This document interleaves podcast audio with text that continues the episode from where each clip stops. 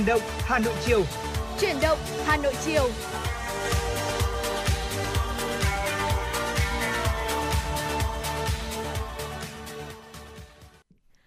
Quý vị và các bạn đang quay trở lại với khung giờ phát sóng của truyền động Hà Nội chiều nay, được phát sóng trên tần số FM 96 MHz của Đài Phát thanh và Truyền hình Hà Nội.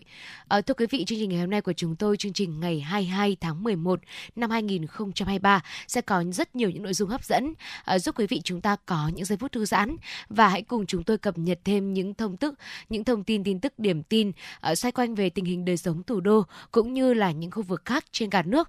À, còn bây giờ thì có lẽ là sẽ xin được nhường sóng một chút để người bạn dẫn đường tôi ngày hôm nay có thể gửi lời chào đến quý vị thính giả. Xin được mến chào tất cả quý vị và xin được chào à, Bảo Trâm. Chiều nay thì hy vọng với những sự đồng hành của chúng tôi sẽ tiếp tục có thể mang tới cho quý vị thật nhiều những phút giây thư giãn khi mà chúng ta đồng hành cùng với à, tần số của FM96 chuyển động Hà Nội. Những guồng quay của cuộc sống thì luôn luôn chuyển động và hôm nay tiếp tục là những thông tin cũng sẽ giúp cho quý vị liên tục cập nhật. Và bên cạnh đó, chắc chắn rồi, sẽ là những giai điệu âm nhạc khi mà chúng ta đang bước vào những cái thời gian được gọi là mùa đông của Hà Nội thế thì uh, cảm xúc của chúng ta sẽ như thế nào đây?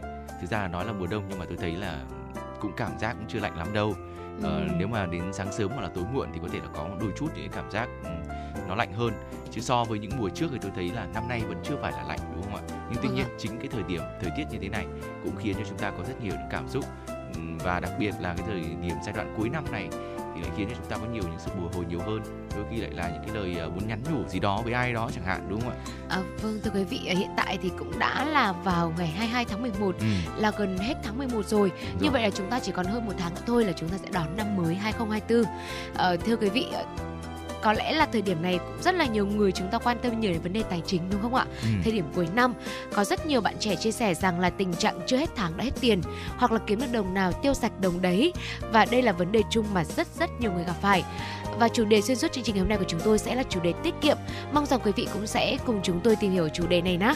Và mong rằng là với những chủ đề này sẽ giúp quý vị chúng ta có những góc nhìn thú vị về tiết kiệm. Ờ, còn bây giờ mở đầu chương trình hôm nay, mời quý vị ờ, cùng với Bảo Trâm Bảo Nhật cùng đến với không gian âm nhạc nhé. Mời quý vị sẽ cùng lắng nghe ca khúc có tựa đề có vẽ nụ cười, một ca khúc đến từ Đạt Di do chàng ca sĩ nhạc sĩ này sáng tác và cũng do chính Đạt Di và nữ ca sĩ duyên thể hiện. Mời quý vị chúng ta cùng thưởng thức.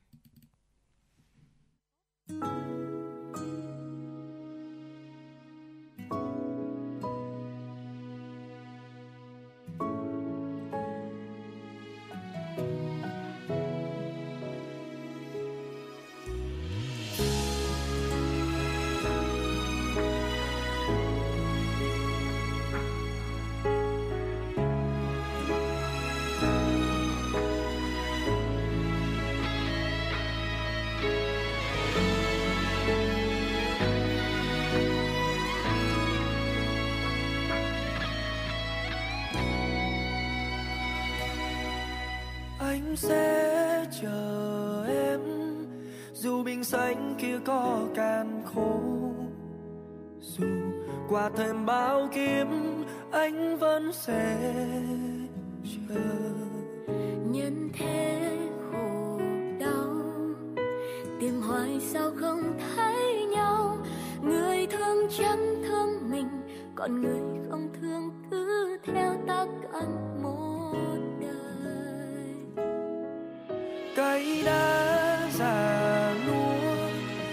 Ngày chết cách xa cõi đời chiều hoàng hôn buông xuống phía tây, nghẹn ngào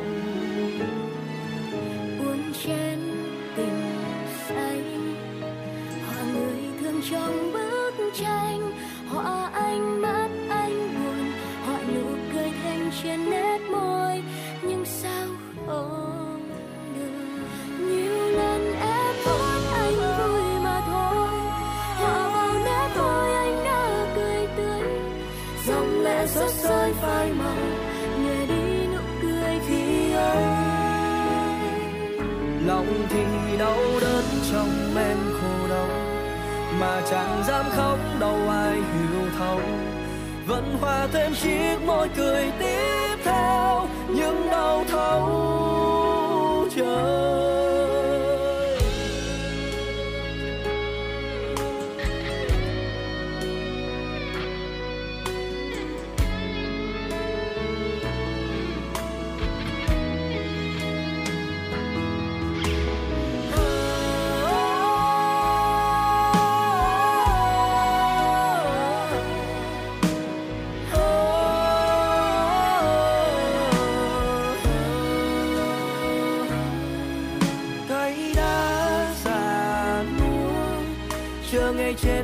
Xa cõi đời.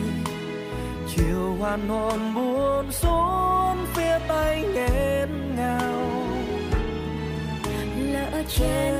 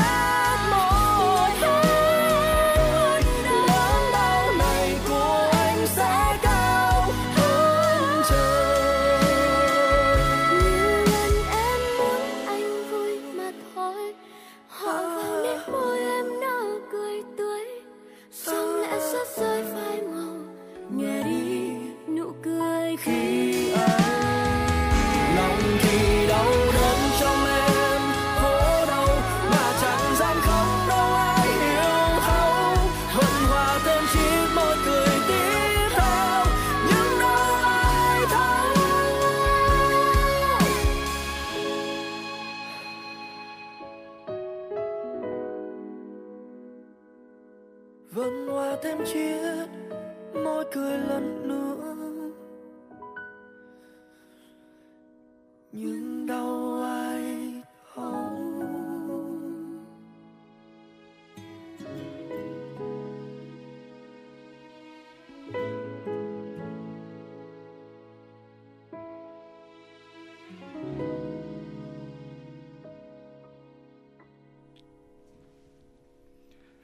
Quý vị, đó là một số những giai điệu âm nhạc để giúp cho chúng tôi có thể mở đầu chương trình ngày hôm nay và bây giờ thì sẽ là những thông tin xin được gửi đến cho tất cả quý vị.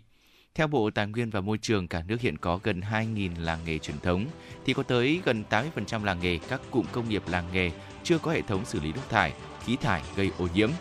Riêng tại Hà Nội thì kết quả điều tra, khảo sát, lấy mẫu và phân tích nguồn nước tại 292 làng nghề của Chi cục Bảo vệ môi trường Hà Nội cho thấy có gần 79% làng nghề ô nhiễm và ô nhiễm nghiêm trọng.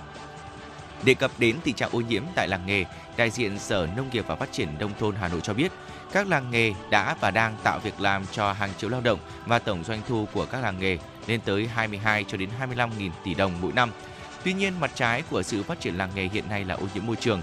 Để tạo môi trường xanh cần xây dựng cơ chế chính sách khuyến khích các thành phần kinh tế tham gia đầu tư và hoạt động xử lý nước thải tại các làng nghề, đẩy mạnh nghiên cứu ứng dụng kỹ thuật, chuyển giao công nghệ sạch, công nghệ xử lý nguồn nước thải cho các cơ sở sản xuất quy mô nhỏ theo hướng vận hành đơn giản, ổn định, tiết kiệm chi phí và xử lý ô nhiễm môi trường nước đạt hiệu quả. Thưa quý vị, theo Bộ Nông nghiệp và Phát triển Nông thôn, cả nước có hơn 22.000 nhà nuôi chim yến, sản lượng khoảng 120 tấn mỗi năm, giá trị trên 500 triệu đô la Mỹ một năm. Chất lượng sản phẩm tổ yến của Việt Nam được đánh giá vượt trội so với các nước trong khu vực, được khách hàng Trung Quốc ưa chuộng. Việc xuất khẩu tổ yến sang thị trường Trung Quốc sẽ tạo nhiều cơ hội cho ngành yến Việt Nam phát triển, đảm bảo ổn định đầu ra cho sản phẩm, mang lại lợi ích kinh tế cao, tạo động lực phát triển mạnh mô hình nuôi chim yến, chế biến tổ yến. Để ngành hàng yến Việt Nam phát triển bền vững, Bộ Nông nghiệp và Phát triển Nông thôn phối hợp với các địa phương tổ chức hội nghị phổ biến nội dung nghị định thư, thông tin đầy đủ với Hiệp hội Doanh nghiệp, người nuôi yến ở các địa phương trọng điểm nuôi yến về yêu cầu thị trường của nước nhập khẩu như quản lý cơ sở nuôi chim yến, truy xuất nguồn gốc, an toàn thực phẩm, chất lượng. Tính đến thời điểm này của nhiệm kỳ 2018-2023, Hội Nông dân thành phố Hà Nội đã xây dựng 156 chi hội nghề nghiệp với 3.374 thành viên và 2.327 tổ nghề nghiệp với 14.984 thành viên. Từ đầu năm đến nay, Hội Nông dân thành phố Hà Nội đã chỉ đạo hướng dẫn thành lập và ra mắt được 28 chi hội nông dân nghề nghiệp với 395 thành viên và 198 tổ hội nông dân nghề nghiệp, với 1.715 thành viên, 10 hợp tác xã, 150 tổ hợp tác. Để các tổ hội nghề nghiệp duy trì hoạt động một cách hiệu quả, thu hút đông đảo hội viên tham gia. Thời gian tới, Hội nông dân thành phố Hà Nội tiếp tục định hướng các chi tổ hội nghề nghiệp sản xuất theo hướng hàng hóa, đáp ứng nhu cầu thị trường, tổ chức các lớp tập huấn về kỹ thuật sản xuất, tăng cường liên kết sản xuất nông nghiệp an toàn hữu cơ. Cùng với nguồn quỹ hỗ trợ nông dân, hội tiếp tục phối hợp với các ngân hàng giúp chi tổ hội nghề nghiệp tiếp cận các nguồn vốn để đầu tư phát triển sản xuất kinh doanh. Thưa quý vị, số liệu từ Sở Giao dịch Hàng hóa Việt Nam cho thấy, đóng cửa hôm qua 21 tháng 11, lực mua chiếm ưu thế trên cả bốn nhóm hàng hóa nguyên liệu đang được giao dịch liên thông thế giới tại MXV. Chỉ số MXV Index tăng 0,36% lên 2.219 điểm. Nối dài đã tăng sang ngày thứ ba liên tiếp.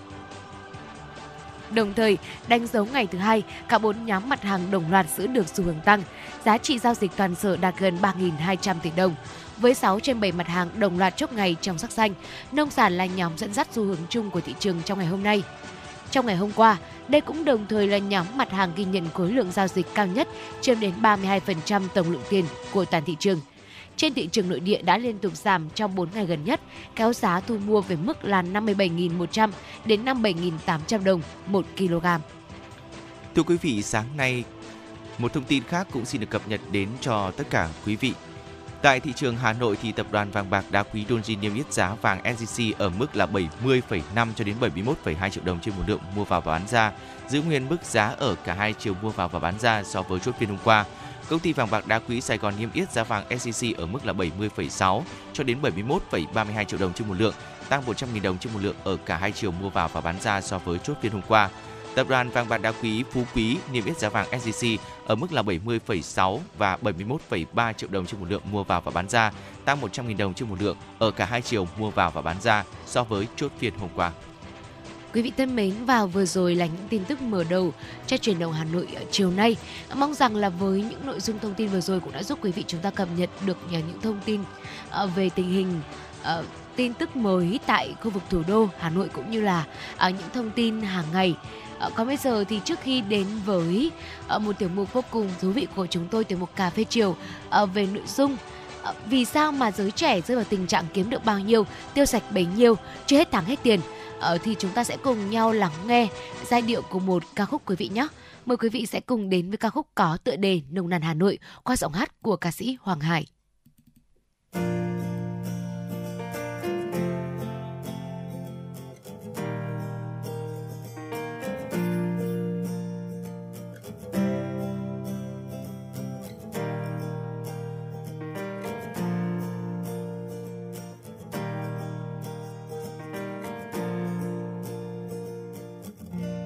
Xuống phố sáng tinh mơ, dạo qua góc công viên. Có bao điều người người chào bình minh đang đến, nhìn cụ già tập dưỡng sinh, sao trong tâm ta thấy bình yên? Một hà nội rất thân quen, yeah. Mặt trời hồng rạng rỡ, phố xa bỗng nhiên càng đông.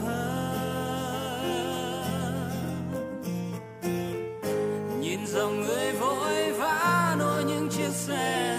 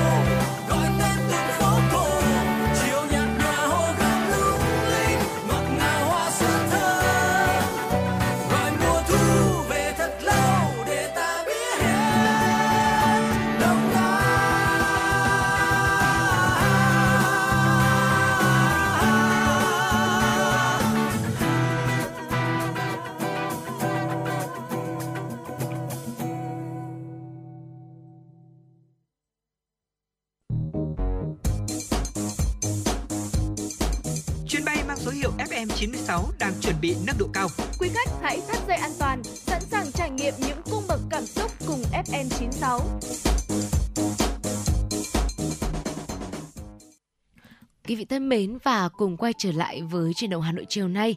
Ở trong tiểu mục cà phê chiều, như Bảo Trâm cũng đã nhắc đến chủ đề đó là vì sao ở rất nhiều người trẻ hiện nay rơi vào tình trạng là kiếm được bao nhiêu, tiêu sạch bấy nhiêu, chưa hết tháng đã hết tiền. Đâu là lý do? Hãy cùng chúng tôi tìm hiểu quý vị nhé. Chưa hết tháng đã hết tiền, vừa nhận lương hôm trước hôm sau đã vơi quá nửa là tình trạng chung mà rất rất nhiều người trẻ đang phải đối mặt hiện tại. Một số là do không có kế hoạch chi tiêu hợp lý này, cũng như là không có ý thức tiết kiệm.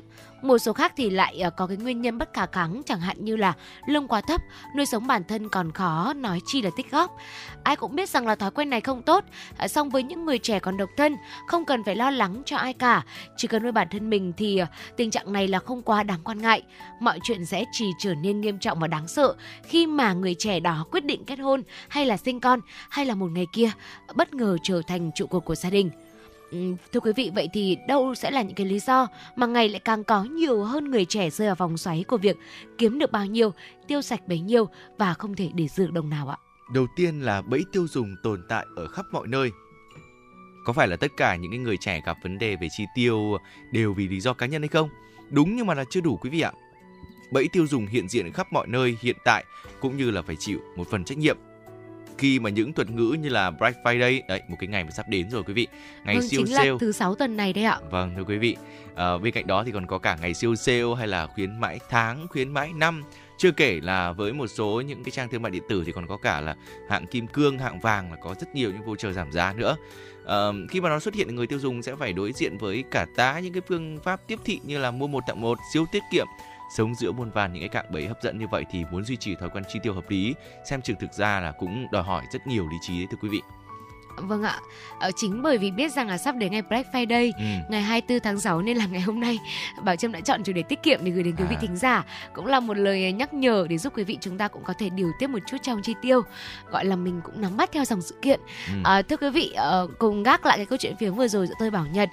Uh, đó là chúng ta sẽ cùng đến với cái lý do thứ hai. Tại vì sao mà ngày lại càng có nhiều người trẻ rơi vào cái vòng xoáy kiếm được bao nhiêu tiền, lại tiêu sạch bấy nhiêu?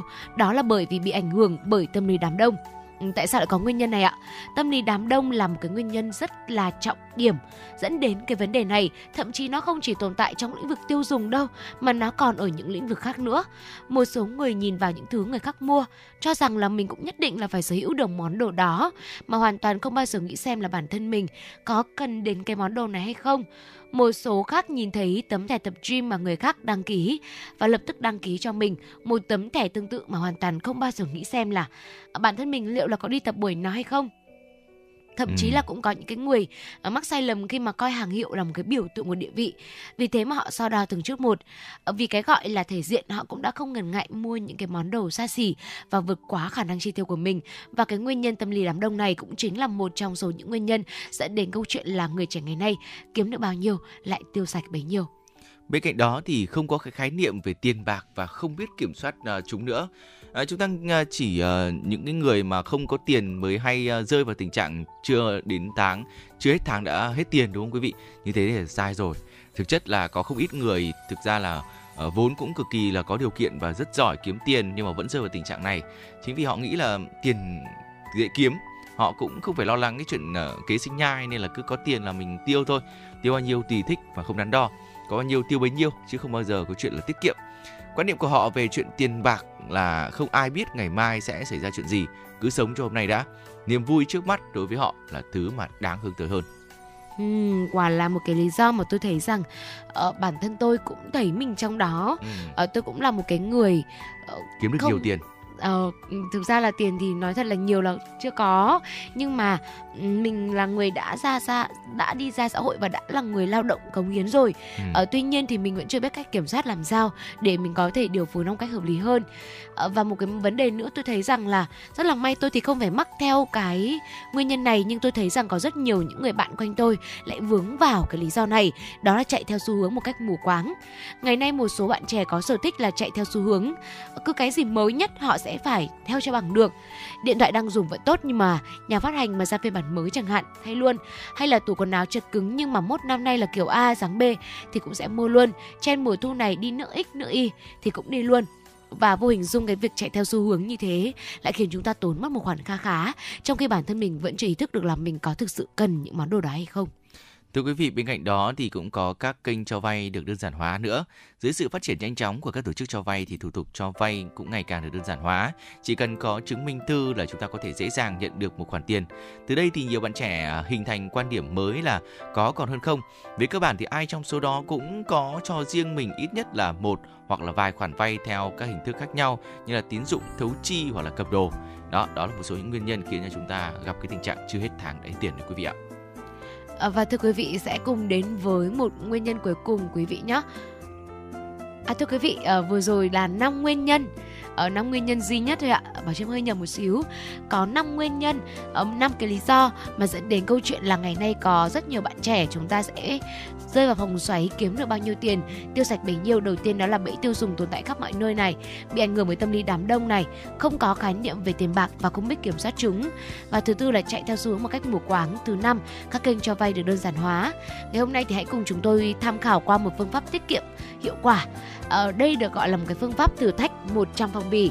Hãy cùng chúng tôi tìm hiểu xem là phương pháp này thì uh, quý vị chúng ta có ứng dụng được hay không nhé uh, ờ, hoặc nếu quý vị nào chúng ta đã biết phương pháp này rồi đã thử áp dụng rồi thì hãy cho chúng tôi biết rằng là quý vị chúng ta có thành công với phương pháp này không. Ở đôi khi rất khó để dành dụng được tiền lương. À, vì vậy nếu như quý vị đang tìm cái cách nâng cao khoản tiết kiệm hàng tháng thì có thể áp dụng ngay đó là thử thách phong bì 100 ngày.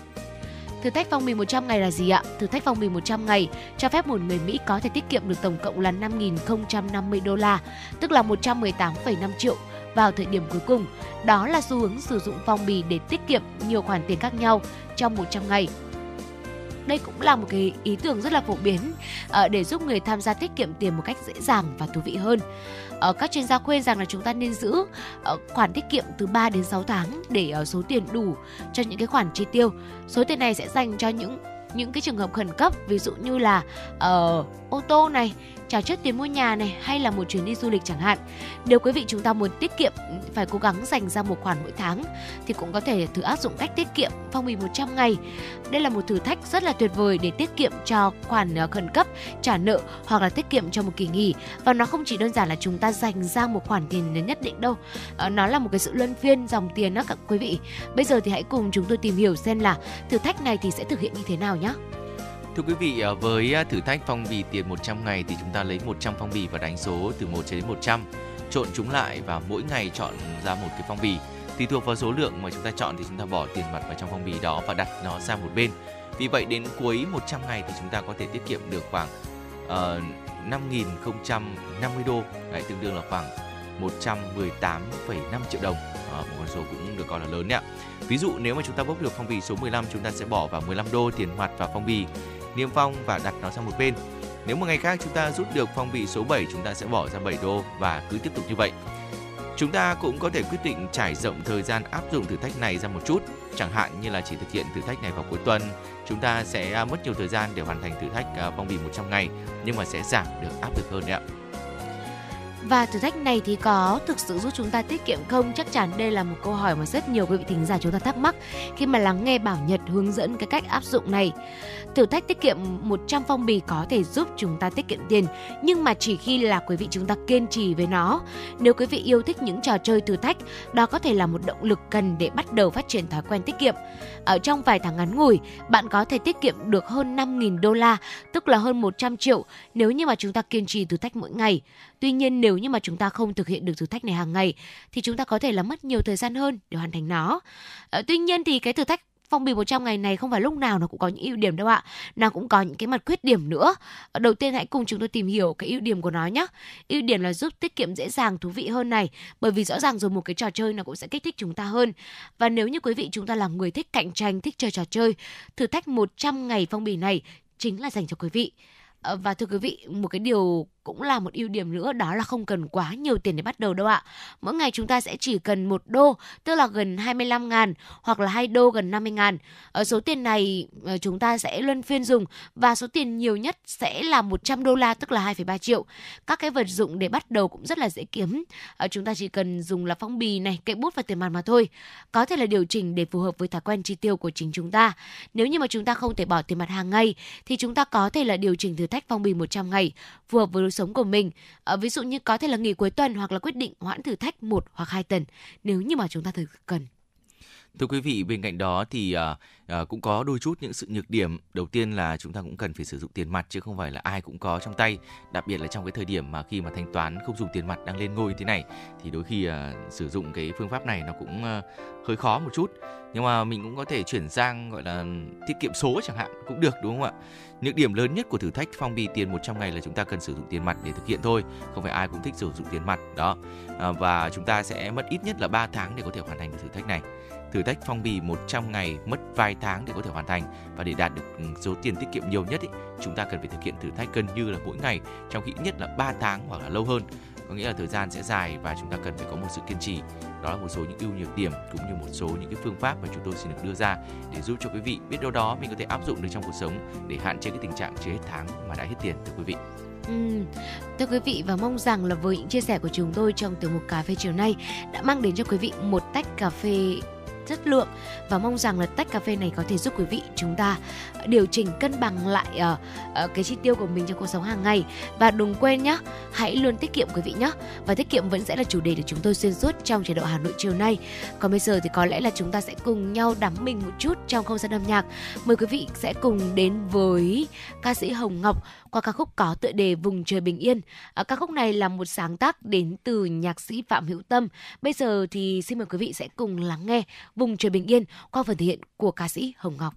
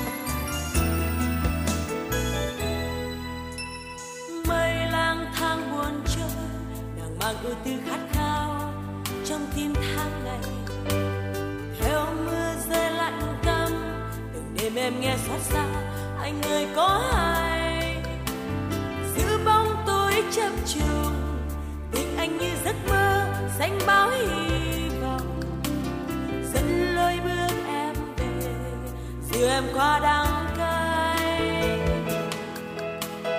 Xưa mây đen tan nhanh, mặt trời bừng tia nắng tươi lung linh ấm nâu khi cơn mưa vượt qua, tình yêu đưa ta thoát cơn phong ba, bão giông khuất lấp những đêm dài, mặt trời luôn chiếu soi cha em.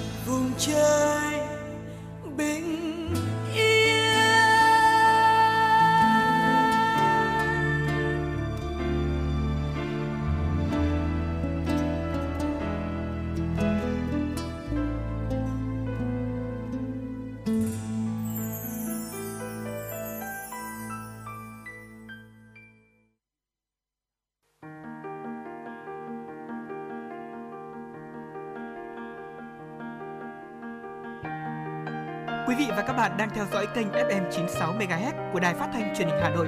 Hãy giữ sóng và tương tác với chúng tôi theo số điện thoại 024 3773 6688. FM 96 đồng hành trên mọi nẻo đường.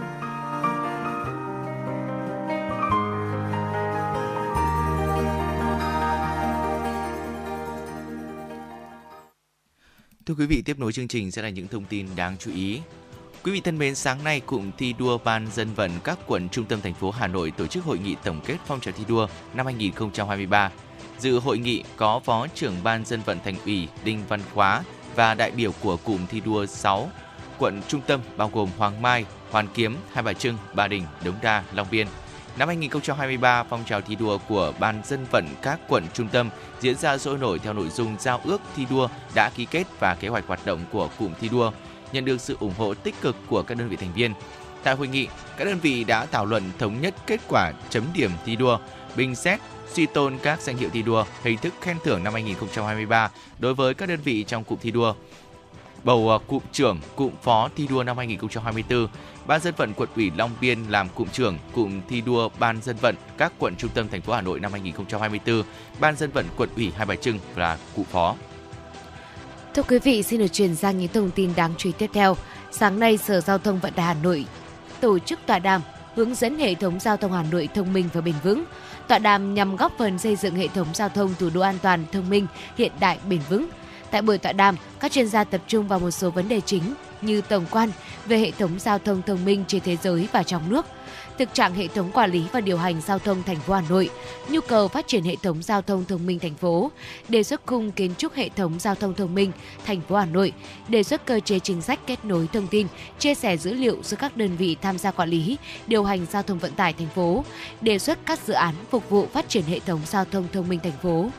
Buổi tọa đàm hướng đến hệ thống giao thông Hà Nội thông minh và bền vững cũng nhằm khởi động chương trình hợp tác giữa Ngân hàng Thế giới và Hà Nội sau cuộc gặp giữa Giám đốc Quốc gia WB và Chủ tịch Ủy ban Nhân dân thành phố vào ngày 25 tháng 10 vừa qua và đẩy nhanh việc chuyển đổi xe buýt điện và ứng dụng ITS. Thưa quý vị, sáng nay Ủy ban nhân dân quận Đống Đa tổ chức cưỡng chế thực hiện quyết định kiểm đếm, bắt buộc đối với các hộ gia đình trên địa bàn phường Ô Trợ Dừa phục vụ công tác giải phóng mặt bằng để thực hiện dự án xây dựng đường vành đai 1 đoạn Hoàng Cầu, Voi Phục trên địa bàn quận. Trên địa bàn phường Ô Trợ Dừa, có tổng số 537 hộ gia đình, cá nhân sử dụng đất nằm trong chỉ giới thu hồi đất giải phóng mặt bằng thực hiện dự án. Trong đó có 109 hộ gia đình cá nhân khu vực mặt đường Đê La Thành không phối hợp điều tra. Ủy ban nhân dân quận Đống Đa đã chỉ đạo Hội đồng bồi thường hỗ trợ và tái định cư quận tổ công tác giải phóng mặt bằng, mặt trận tổ quốc và các ban ngành đoàn thể của phường Ô Trợ Dừa tổ chức vận động thuyết phục đối thoại với 109 hộ gia đình cá nhân trên, phối hợp trong việc điều tra khảo sát đo đạc. Kết quả là 61 trên 109 hộ gia đình đồng ý phối hợp khảo sát đo đạc. Bảo hiểm xã hội Việt Nam đề nghị cân nhắc nâng mức trợ cấp một lần khi nghỉ hưu bằng mỗi năm một tháng lương để bổ sung quyền lợi cho người lao động tham gia bảo hiểm xã hội trong thời gian dài. Đây là đề xuất của Bảo hiểm xã hội Việt Nam gửi Bộ Lao động Thương binh và Xã hội khi tham gia ý kiến đối với kiến nghị của các hiệp hội doanh nghiệp về dự thảo luật bảo hiểm xã hội sửa đổi. Theo đó, đối với đề xuất của các hiệp hội doanh nghiệp về giảm tỷ lệ giảm trừ do người lao động nghỉ hưu sớm trước tuổi từ 2% một năm xuống 1% một năm, Bảo hiểm xã hội đề nghị cơ quan chủ trì soạn thảo hết sức cân nhắc vì lý do theo quy định của pháp luật về bảo hiểm xã hội hiện hành, tỷ lệ hưởng lương hưu tối đa của Việt Nam là 75%, tương ứng với thời gian đóng bảo hiểm xã hội là 30 năm đối với nữ và 35 năm đối với nam. Như vậy, tỷ lệ tích lũy tỷ lệ hưởng lương hưu tương ứng với một năm đóng bảo hiểm xã hội của Việt Nam hiện nay bình quân là 2,14% đối với nam và 2,5% đối với nữ. Hội chữ thập đỏ thành phố Hà Nội thông tin về việc triển khai phong trào Tết Nhân ái Xuân Giáp Thìn 2024 diễn ra từ ngày 15 tháng 1 năm 2024 đến ngày 4 tháng 2 năm 2024, tức là ngày mùng 5 đến ngày 25 tháng Chạp năm Quý Mão. Phong trào được tổ chức trên quy mô toàn thành phố nhằm huy động nguồn lực chăm lo, hỗ trợ, trao tặng ít nhất 63.000 xuất quà cho người có hoàn cảnh khó khăn, trị giá mỗi xuất quà từ 500.000 đồng trở lên. Đối tượng ưu tiên hỗ trợ là hộ nghèo, cận nghèo, hộ có hoàn cảnh khó khăn, nạn nhân nhiễm chất độc da cam, người khuyết tật, bệnh nhân nghèo, hộ bị ảnh hưởng bởi thiên tai hỏa hoạn trong năm 2023 và các nhóm dễ bị tổn thương khác. Ngoài ra, những phần quà ý nghĩa còn được trao cho người già không nơi nương tựa, trẻ mồ côi sống tại trung tâm nuôi dưỡng tập trung, bệnh nhân nghèo nằm điều trị tại bệnh viện, người vô gia cư, xóm trọ của lao động nghèo, xóm trọ của bệnh nhân nghèo. Làn sóng tôn vinh di sản văn hóa đổ bộ vào thời trang Việt Nam là ý kiến được thảo luận sôi nổi trong tọa đàm Thời trang và di sản vừa diễn ra tại nhà máy xe lửa Gia Lâm. Đây là một trong những hoạt động trọng điểm gây sự chú ý tại lễ hội thiết kế sáng tạo. Tọa đàm đưa ra ý kiến rằng các nền nghệ thuật đang cùng tham gia khai thác chủ đề di sản. Bàn luận về vấn đề này, thạc sĩ nhà thiết kế Lê Hà nhận định xu hướng tái sinh di sản qua ngôn ngữ nghệ thuật sẽ tạo nên một cộng đồng mạnh mẽ, làm trỗi dậy lòng yêu nước, yêu giá trị truyền thống trong mỗi con người. Nhờ đó họ sẵn sàng mua những sản phẩm mang đậm yếu tố văn hóa dân tộc.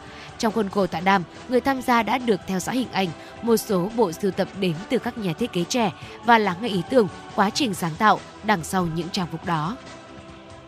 Và thưa quý vị, vừa rồi là những thông tin thời sự có trong chuyển động Hà Nội chiều nay. Trước khi cùng chúng tôi khám phá những thông tin thời sự quốc tế, mời quý vị sẽ cùng đến với ca khúc Giọt nắng bên thềm qua giọng hát của ca sĩ Anh Khang.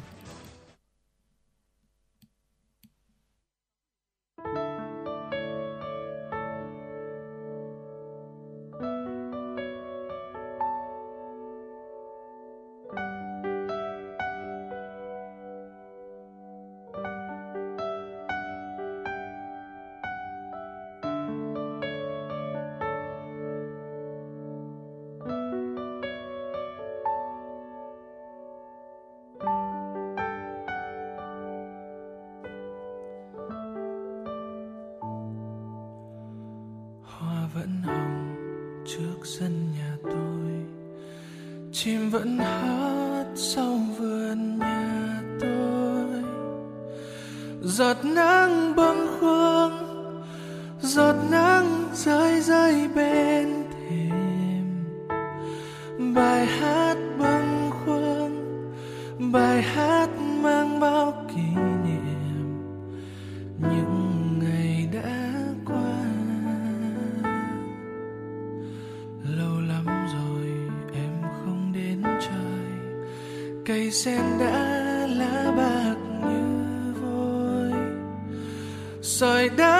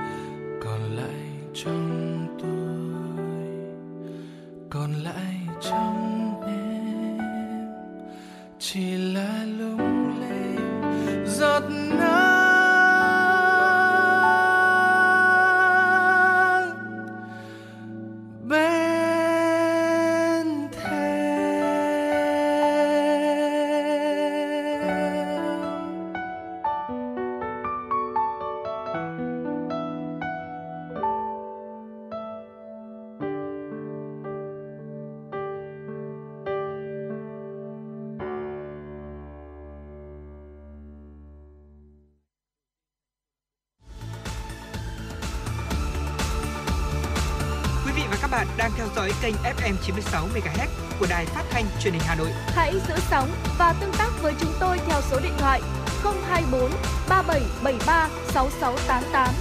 FM 96 đồng hành trên mọi nẻo đường.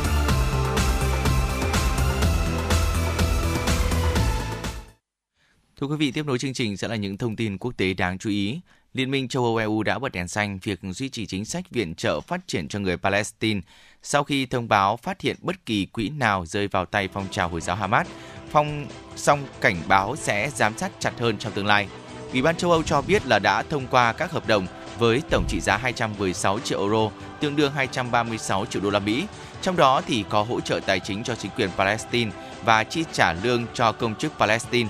Tuy nhiên EU sẽ áp đặt thêm các biện pháp nhằm siết chặt hơn việc giám sát các dự án này.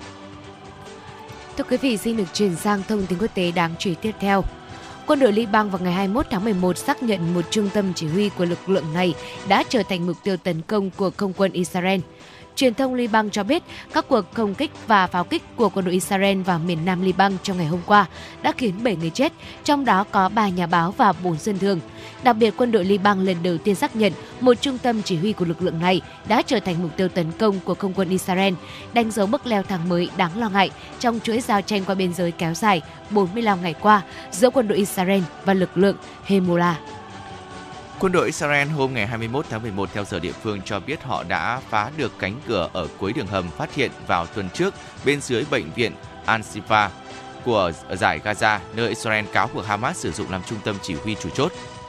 Trong hai cánh cửa, hai bức ảnh lực lượng phòng vệ Israel phát đi, người ta thấy cánh cửa này đang mở và ở bức ảnh còn lại là cảnh phía sau cánh cửa với một hành lang sâu xây dựng bằng bê tông có mái vòm cùng với hai cánh cửa trung kính có thể thuộc về các căn phòng khác nhau. Serbia và Croatia đã trục xuất các nhà ngoại giao của nhau, một động thái làm căng thẳng thêm mối quan hệ giữa hai nước trong khu vực Ban Căng. Căng thẳng giữa hai nước láng giềng Ban Căng ngày càng leo thang kể từ khi Croatia tuyên bố độc lập khỏi Nam Tư cũ vào năm 1991. Nhiều người theo chủ nghĩa dân tộc Serbia đã cáo buộc chính phủ Croatia không đối mặt với các hành động được thực hiện trên lãnh thổ của mình trong Thế chiến thứ hai. Ngược lại, chính phủ Croatia cũng cáo buộc Belgrade sử dụng vấn đề này vì lý do chính trị nội bộ và không giải quyết đúng vai trò của mình trong các cuộc chiến tranh bàn Căng giai đoạn 1991-1995. Thưa quý vị, 19 trường học thuộc nhiều bang của Malaysia đã phải tạm đóng cửa trong ngày 21 tháng 11 sau khi nhận được một email đe dọa đánh bom từ một tài khoản mang tên là Testogger. Điều tra ban đầu cho thấy là tài khoản này có nghĩa là kẻ phá hoại hòa bình trong tiếng Đức.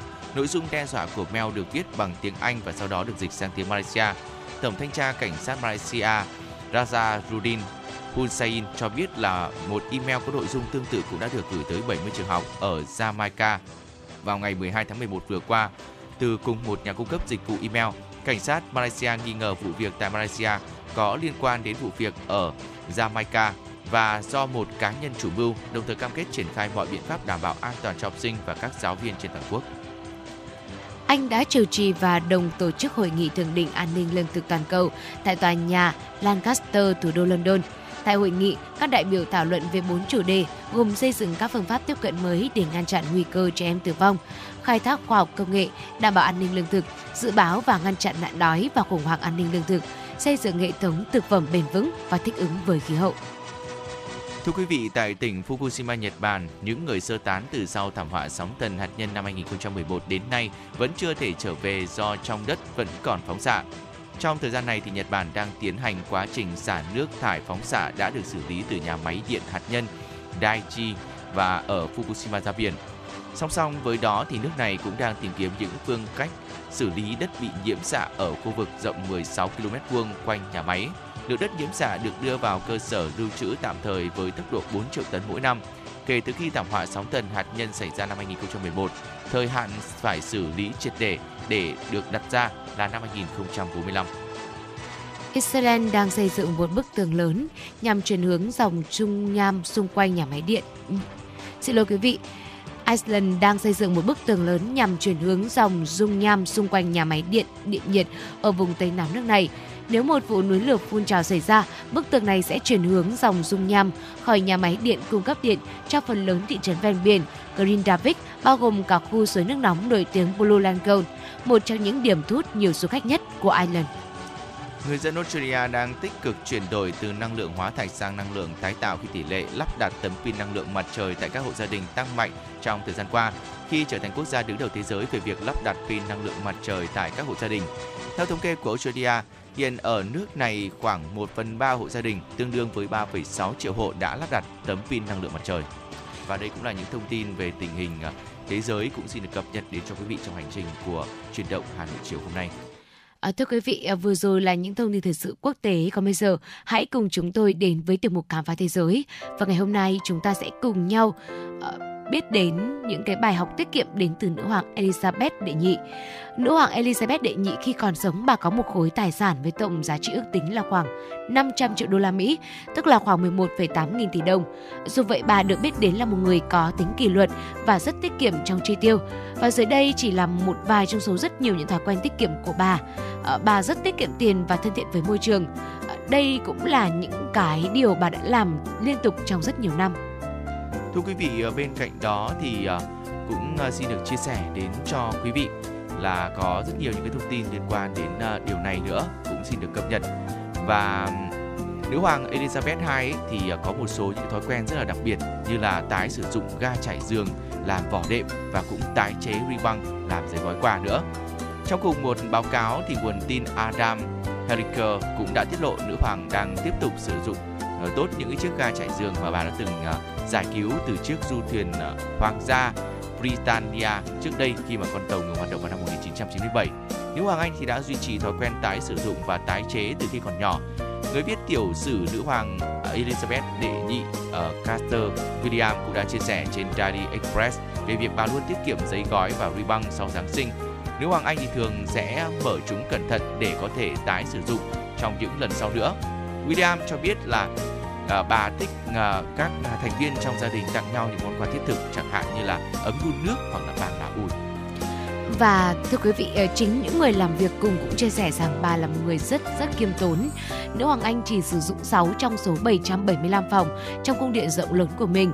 Người thợ may trang phục của nữ hoàng tiết lộ trên Daily Mirror rằng bà thường xuyên chỉ sử dụng phòng ngủ, phòng khách riêng, phòng thay đồ và phòng tắm cho bản thân, ngoài ra là phòng để gặp gỡ các chức sách và phòng dùng để làm phòng chờ.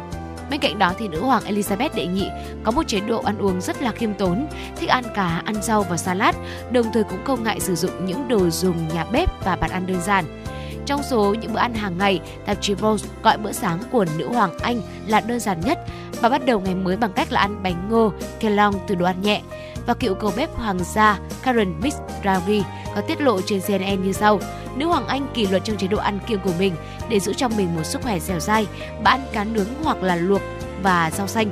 Tương tự như vậy là nữ hoàng Anh không ngại nhân viên nhà bếp của mình sử dụng những chiếc nồi chảo kể từ những năm 1800. Thưa quý vị, à, bên cạnh đó thì à, nữ hoàng Anh của chúng ta cũng có một chế độ ăn uống à, khá là tiết kiệm nữa. Ờ, thích ăn cá. Đấy là một số những chia sẻ bên cạnh ờ, thích ăn cá ra thì bà còn rất muốn uh, cắt giảm điện nữa quý vị ạ. Nữ hoàng từng đặt biển báo nhắc nhở nhân viên tắt đèn khi không sử dụng và thậm chí còn tự mình kiểm tra cung điện. Soviet History cũng cho biết là ước tính có khoảng 40.000 ngọn đèn ở trong cung điện và để giúp tiết kiệm điện thì nữ hoàng Anh đã quyết định là cấm sử dụng bóng đèn có công suất lớn hơn 40W. Đó, rất nhiều những thói quen cho thấy là nữ hoàng của chúng ta có một lối sống rất là giản dị bên cạnh đó là rất tiết kiệm đúng không ạ? À, vâng thưa quý vị, mong rằng là những thông tin bổ ích mà chúng tôi vừa chia sẻ à, đã giúp quý vị chúng ta có những góc nhìn thú vị ờ, về câu chuyện tiết kiệm cái chủ đề chính trong chuyển động Hà Nội chiều nay. Quý vị đừng rời sóng nhắc một chút nữa thôi bảo cho Bảo Nhật sẽ quay trở lại và đồng hành cùng quý vị. Hãy ghi nhớ hotline của chúng tôi 02437736688. Quý vị có vấn đề quan tâm cần chia sẻ hoặc mong muốn được tặng bạn bè người thân một ca khúc yêu thích, một lời nhắn yêu thương, hãy tương tác với chúng tôi qua sự hẹn nóng của chương trình. À, còn bây giờ thì trước khi đến với khung giờ thứ hai của chuyển động Hà Nội chiều nay, mời quý vị cùng chúng tôi thư giãn với một giai điệu âm nhạc, cùng lắng nghe giọng hát của ca sĩ Tuấn Hưng qua ca khúc có tựa đề Tìm lại bầu trời.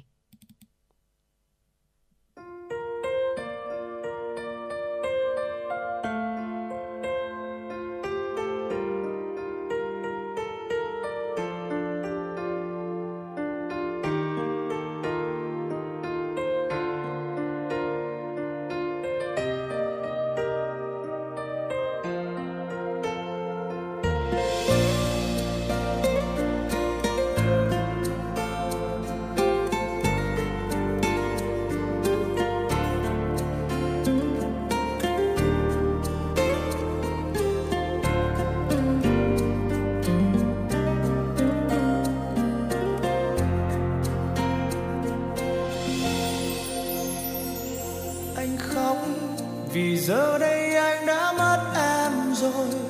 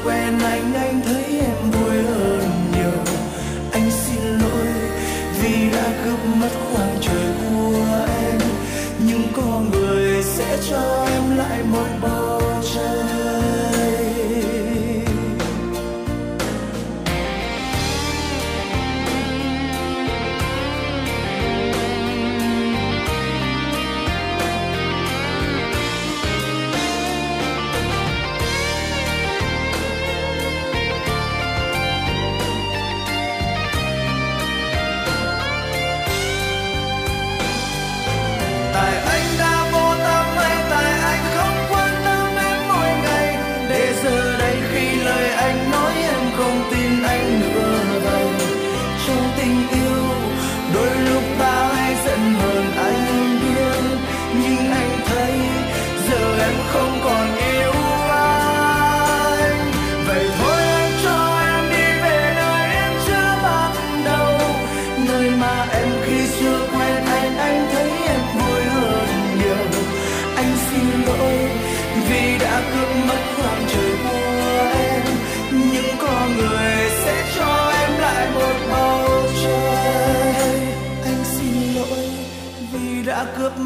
sang trời của em nhưng có người sẽ cho em lại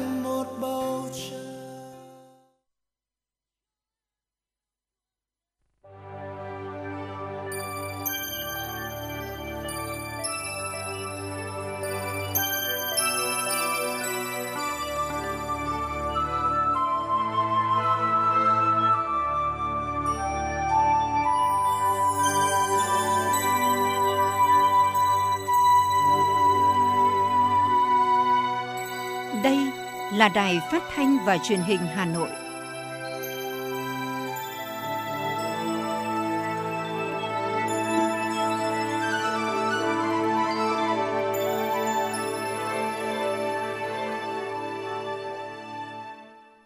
Quý vị và các bạn đang theo dõi chương trình Truyền động Hà Nội chiều đang được phát trực tiếp trên tần số FM 96 MHz của Đài Phát thanh và Truyền hình Hà Nội. Chương trình cũng đang được phát trực tuyến trên trang web hanoionline.vn. Tiếp nối chương trình sẽ là những thông tin đáng chú ý. Thưa quý vị, theo quyết định 11-2023 của Thủ tướng Chính phủ, từ ngày 1 tháng 12, các giao dịch có giá trị từ 400 triệu đồng trở lên phải báo cáo ngân hàng nhà nước. Đối tượng báo cáo là tổ chức tài chính, cá nhân kinh doanh, ngành nghề, phi tài chính có liên quan quy định tại khoản 1, khoản 2, điều 4 Luật phòng chống rửa tiền 2022, bao gồm tổ chức tài chính được cấp giấy phép thực hiện một hoặc một số hoạt động, nhận tiền gửi, cho vay, cho thuê tài chính, dịch vụ thanh toán, dịch vụ trung gian thanh toán, phát hành công cụ chuyển nhượng, thẻ ngân hàng, lệnh chuyển tiền, bảo lãnh ngân hàng, cam kết tài chính. Tổ chức cá nhân kinh doanh ngành nghề, phi tài chính có liên quan theo quy định của pháp luật thực hiện một hoặc một số hoạt động kinh doanh trò chơi có thưởng bao gồm trò chơi điện tử có thưởng, trò chơi trên mạng viễn thông, mạng internet, casino, sổ số, đặt cược. Tính từ đầu năm đến nửa đầu tháng 11, kim ngạch xuất nhập khẩu hàng hóa đã gần chạm mốc 600 tỷ đô la Mỹ, xuất siêu đạt mức kỷ lục gần 25 tỷ đô la Mỹ. Theo số liệu của Tổng cục Hải quan, kim ngạch xuất khẩu nhập khẩu cả nước đạt gần 30 tỷ đô la Mỹ, trong khi đó kim ngạch xuất khẩu cả nước đạt 14,65 tỷ đô la Mỹ. Có 4 nhóm hàng xuất khẩu đạt kim ngạch từ 1 tỷ đô la Mỹ trở lên trong nửa đầu tháng 11, bao gồm máy tính, sản phẩm điện tử và linh kiện đạt 2,42 tỷ đô la Mỹ, điện thoại và linh kiện đạt 2,1 tỷ đô la Mỹ, máy móc, thiết bị, dụng cụ phụ tùng đạt 1,83 tỷ đô la Mỹ, dệt may đạt 1,29 tỷ đô la Mỹ. Tính chung từ đầu năm đến 15 tháng 11, kim ngạch xuất khẩu cả nước đạt hơn 306 tỷ đô la Mỹ. Ở chiều ngược lại, nửa đầu tháng 11, kim ngạch nhập khẩu đạt 14,77 tỷ đô la Mỹ. Có hai nhóm hàng đạt kim ngạch tỷ đô là máy vi tính, sản phẩm điện tử và linh kiện đạt gần 4,3 tỷ đô la Mỹ, máy móc thiết bị, dụng cụ phụ tùng đạt 1,84 tỷ đô la Mỹ. Thưa quý vị, Bộ Công Thương mới có văn bản gửi Bộ Tư pháp về việc thẩm định dự thảo quyết định của Thủ tướng về cơ cấu biểu giá bán lẻ điện mới, thay thế cho quyết định 28 năm 2014, biểu giá điện xuống còn 5 bậc.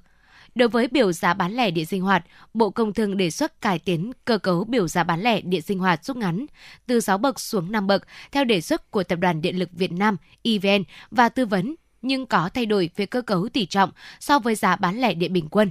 Cụ thể bậc 1 cho 100 kWh đầu tiên, giá điện là 1.806,11 đồng trên 1 kWh. Bậc 2 cho kWh 101 đến 200, giá điện là 2.167,33 đồng 1 kWh. Bậc 3 cho kWh 201 đến 400 có giá là 2.729,23 đồng 1 kWh. Bậc 4 cho kWh từ 401 đến 700 có giá là 3.250,99 đồng 1 kWh. Bậc 5 cho kWh từ 701 trở lên, giá điện là 3.612,22 đồng 1 kWh. Bộ Công Thương cho rằng giá điện cho từng bậc được thiết kế lại, đảm bảo hạn chế tối đa tác động tới các hộ sử dụng điện. Chương trình xúc tiến thương mại tuần văn hóa thiết kế sáng tạo quận Hoàng Mai năm 2023 diễn ra từ nay đến ngày 26 tháng 11 năm 2023 tại khu vực Hồ Đền Lừ, phường Hoàng Văn Thụ, quận Hoàng Mai với nhiều hoạt động văn hóa thương mại phong phú, hấp dẫn để chào mừng kỷ niệm 20 năm ngày thành lập quận Hoàng Mai 25 tháng 11 năm 2003, 25 tháng 11 năm 2023. Sự kiện lần này với quy mô hơn 200 gian hàng đến từ các doanh nghiệp thuộc địa bàn quận Hoàng Mai và các đơn vị đến từ 10 quận huyện trên địa bàn thành phố Hà Nội. Đặc biệt còn có sự góp mặt của hai tỉnh liên kết với quận Hoàng Mai là Lạng Sơn và Lai Châu. Các mặt hàng trưng bày giới thiệu lần này là những sản phẩm tiêu biểu, đặc sản vùng miền trên khắp cả nước như rau củ quả, nông sản chế biến, sản phẩm dinh dưỡng, thực phẩm hữu cơ, Thưa quý vị, xin được chuyển sang thông tin đáng chú ý tiếp theo. Sáng nay, Ủy ban nhân dân huyện Thường Tín tiếp tục tiến hành chi trả bồi thường 65,6 tỷ đồng cho 27 hộ gia đình có 5.726,9 m2 đất và 16 hộ có tài sản liên quan đến dự án đường vành đai 4 ở xã Hồng Vân theo quy định để bàn giao mặt bằng thi công dự án. Đây là đợt thứ ba chi trả tiền giải phóng mặt bằng ở xã Hồng Vân cho các hộ gia đình có đất đai, mộ trí và tài sản nằm trong phạm vi liên quan đến dự án đường vành đai 4. Đây cũng là đợt thứ 56 chi trả tiền liên quan đến công tác giải phóng mặt bằng tại 9 xã của huyện Thường Tín, có 9,2 km dự án đường vành đai 4 đi qua. Đến nay, sau 56 đợt chi trả tiền, huyện Thường Tín đã chi trả xong 1.004 tỷ đồng tiền bồi thường, giải phóng mặt bằng các loại đất nông nghiệp, đất công, đất giao thông thủy lợi và đất ở, cũng như tài sản nằm trong phạm vi dự án đường vành đai 4 qua 9 xã trên toàn địa bàn kéo dài 9,2 km. Sáng nay, huyện Sóc Sơn tổ chức hội nghị giao ban Ban chỉ đạo chương trình số 02 của huyện ủy về xây dựng nông thôn mới, đề nghị xét công nhận 9 xã đạt chuẩn nông thôn mới nâng cao kiểu mẫu. Tại hội nghị, đại diện Ban chỉ đạo xây dựng nông thôn mới các xã, lãnh đạo phòng ban, đơn vị của huyện đã cho ý kiến đánh giá về đề nghị xét công nhận 9 xã đạt chuẩn nông thôn mới nâng cao kiểu mẫu, đồng thời đưa ra một số kiến nghị, đề xuất để tiếp tục hoàn thiện các tiêu chí. Phát biểu tại hội nghị, Bí thư huyện ủy Sóc Sơn Bùi Duy Cường đánh giá cao sự vào cuộc chủ động và kết quả xây dựng nông thôn mới nâng cao kiểu mẫu của 9 xã, đồng thời đề nghị các phòng ban của huyện bám sát các sở chuyên ngành theo ngành hàng dọc để giúp tháo gỡ những khó khăn vướng mắc trong quá trình hoàn thiện các tiêu chí. Đối với 9 xã phấn đấu về đích nông thôn mới nâng cao kiểu mẫu, ông Bùi Duy Cường đề nghị cần tập trung toàn lực hoàn thiện và nâng cao các tiêu chí đã đạt, cơ bản đạt, tiếp tục phối hợp chặt chẽ với các phòng ban ra soát, hoàn thiện hồ sơ, bảo đảm phù hợp với các quy định mới để sớm trình đoàn thẩm định thành phố Hà Nội xem xét đánh giá.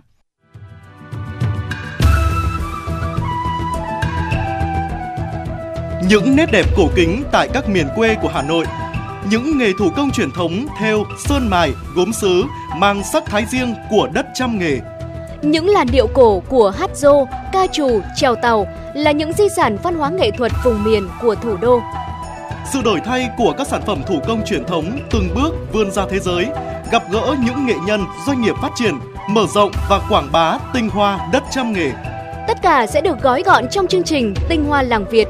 Quý vị thính giả hãy đón nghe trên sóng phát thanh của Đài Phát thanh và Truyền hình Hà Nội để khám phá và trân trọng những giá trị văn hóa truyền thống của thủ đô.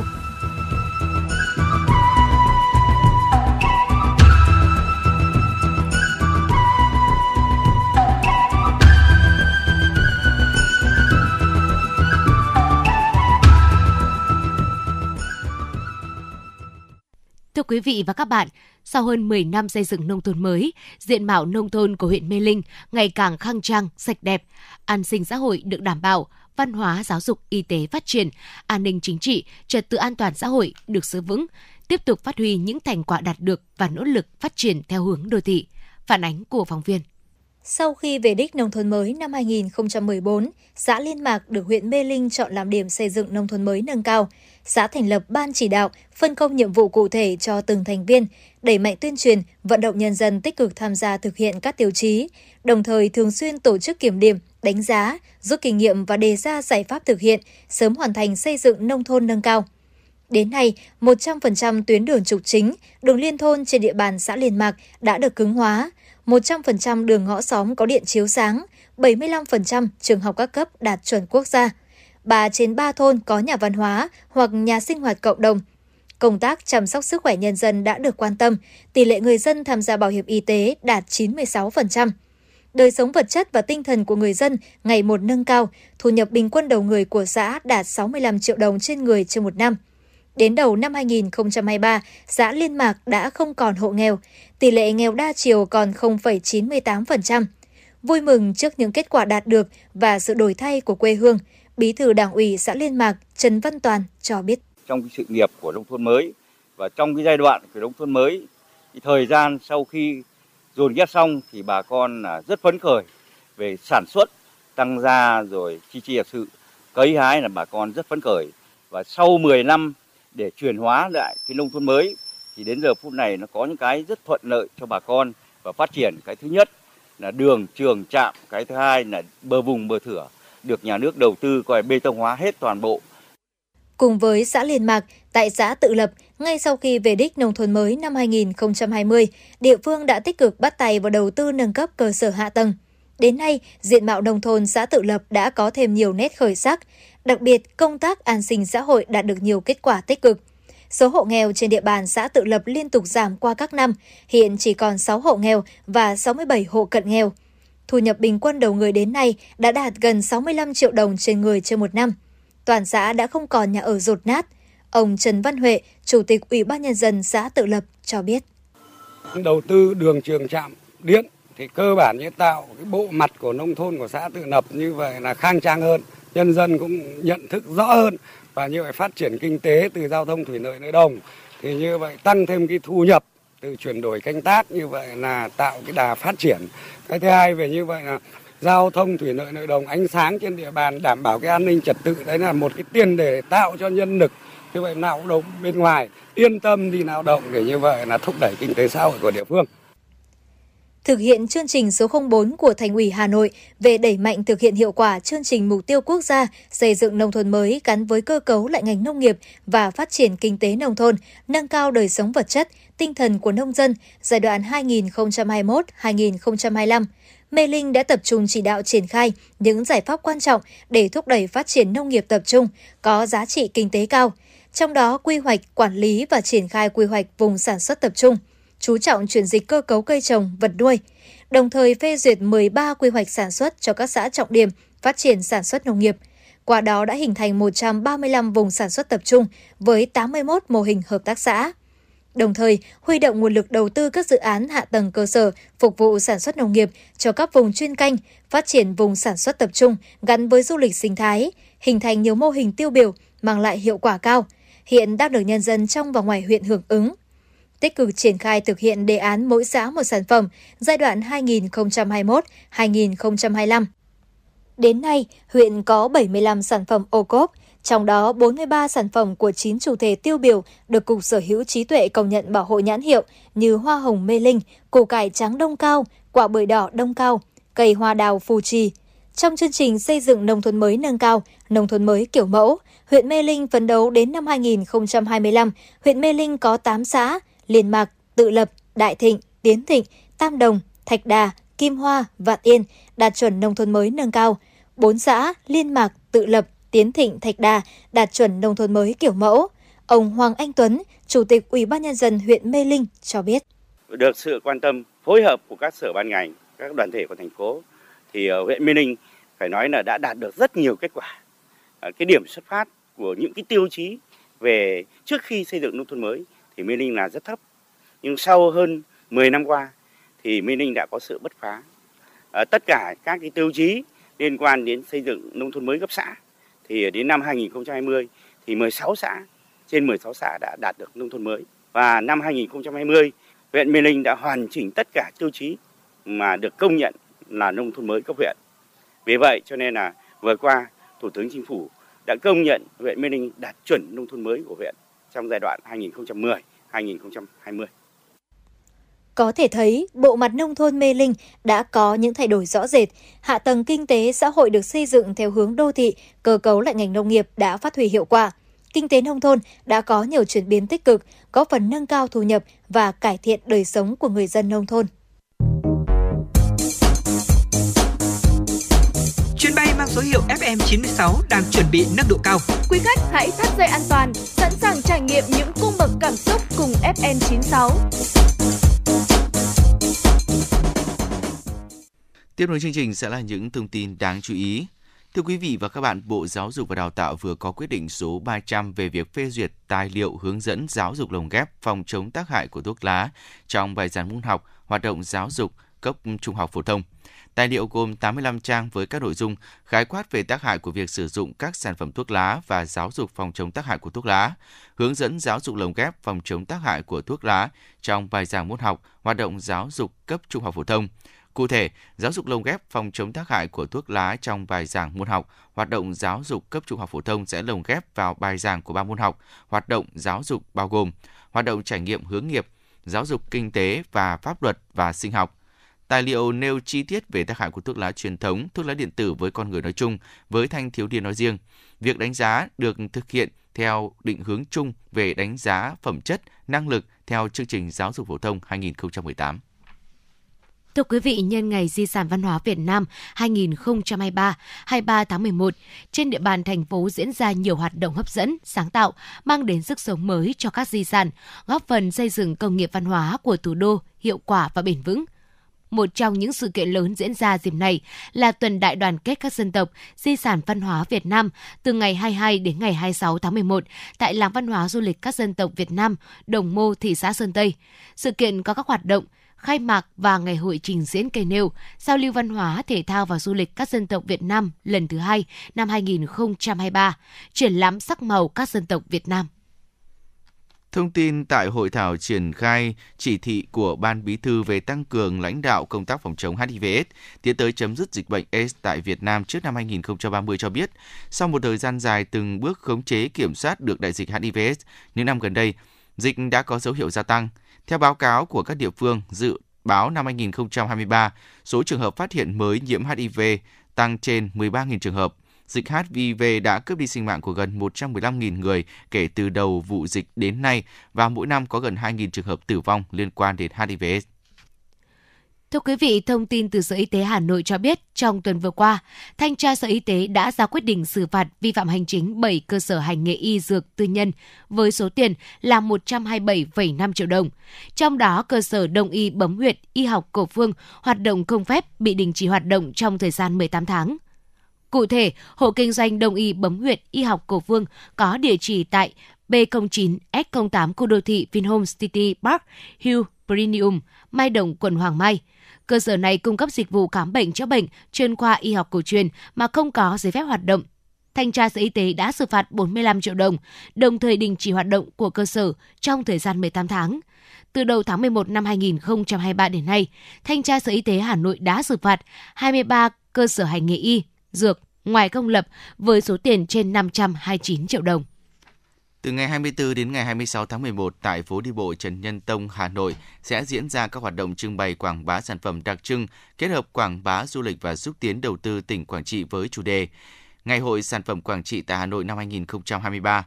Lễ khai mạc ngày hội sẽ diễn ra vào 18 giờ ngày 24 tháng 11 với chương trình văn nghệ chào mừng, trình chiếu clip về Quảng Trị, phát biểu khai mạc của lãnh đạo Trung tâm xúc tiến đầu tư thương mại và du lịch tỉnh Quảng Trị, cắt băng khai mạc và tham gia tham quan 20 gian hàng là các sản phẩm đặc trưng sản phẩm ô cốp tỉnh Quảng Trị như cà phê, tiêu, gạo hữu cơ, cao, trà thảo dược, liệu nhiên liệu thiên nhiên, tinh dầu thiên nhiên, nước mắm, bột ngũ cốc, mì rau củ.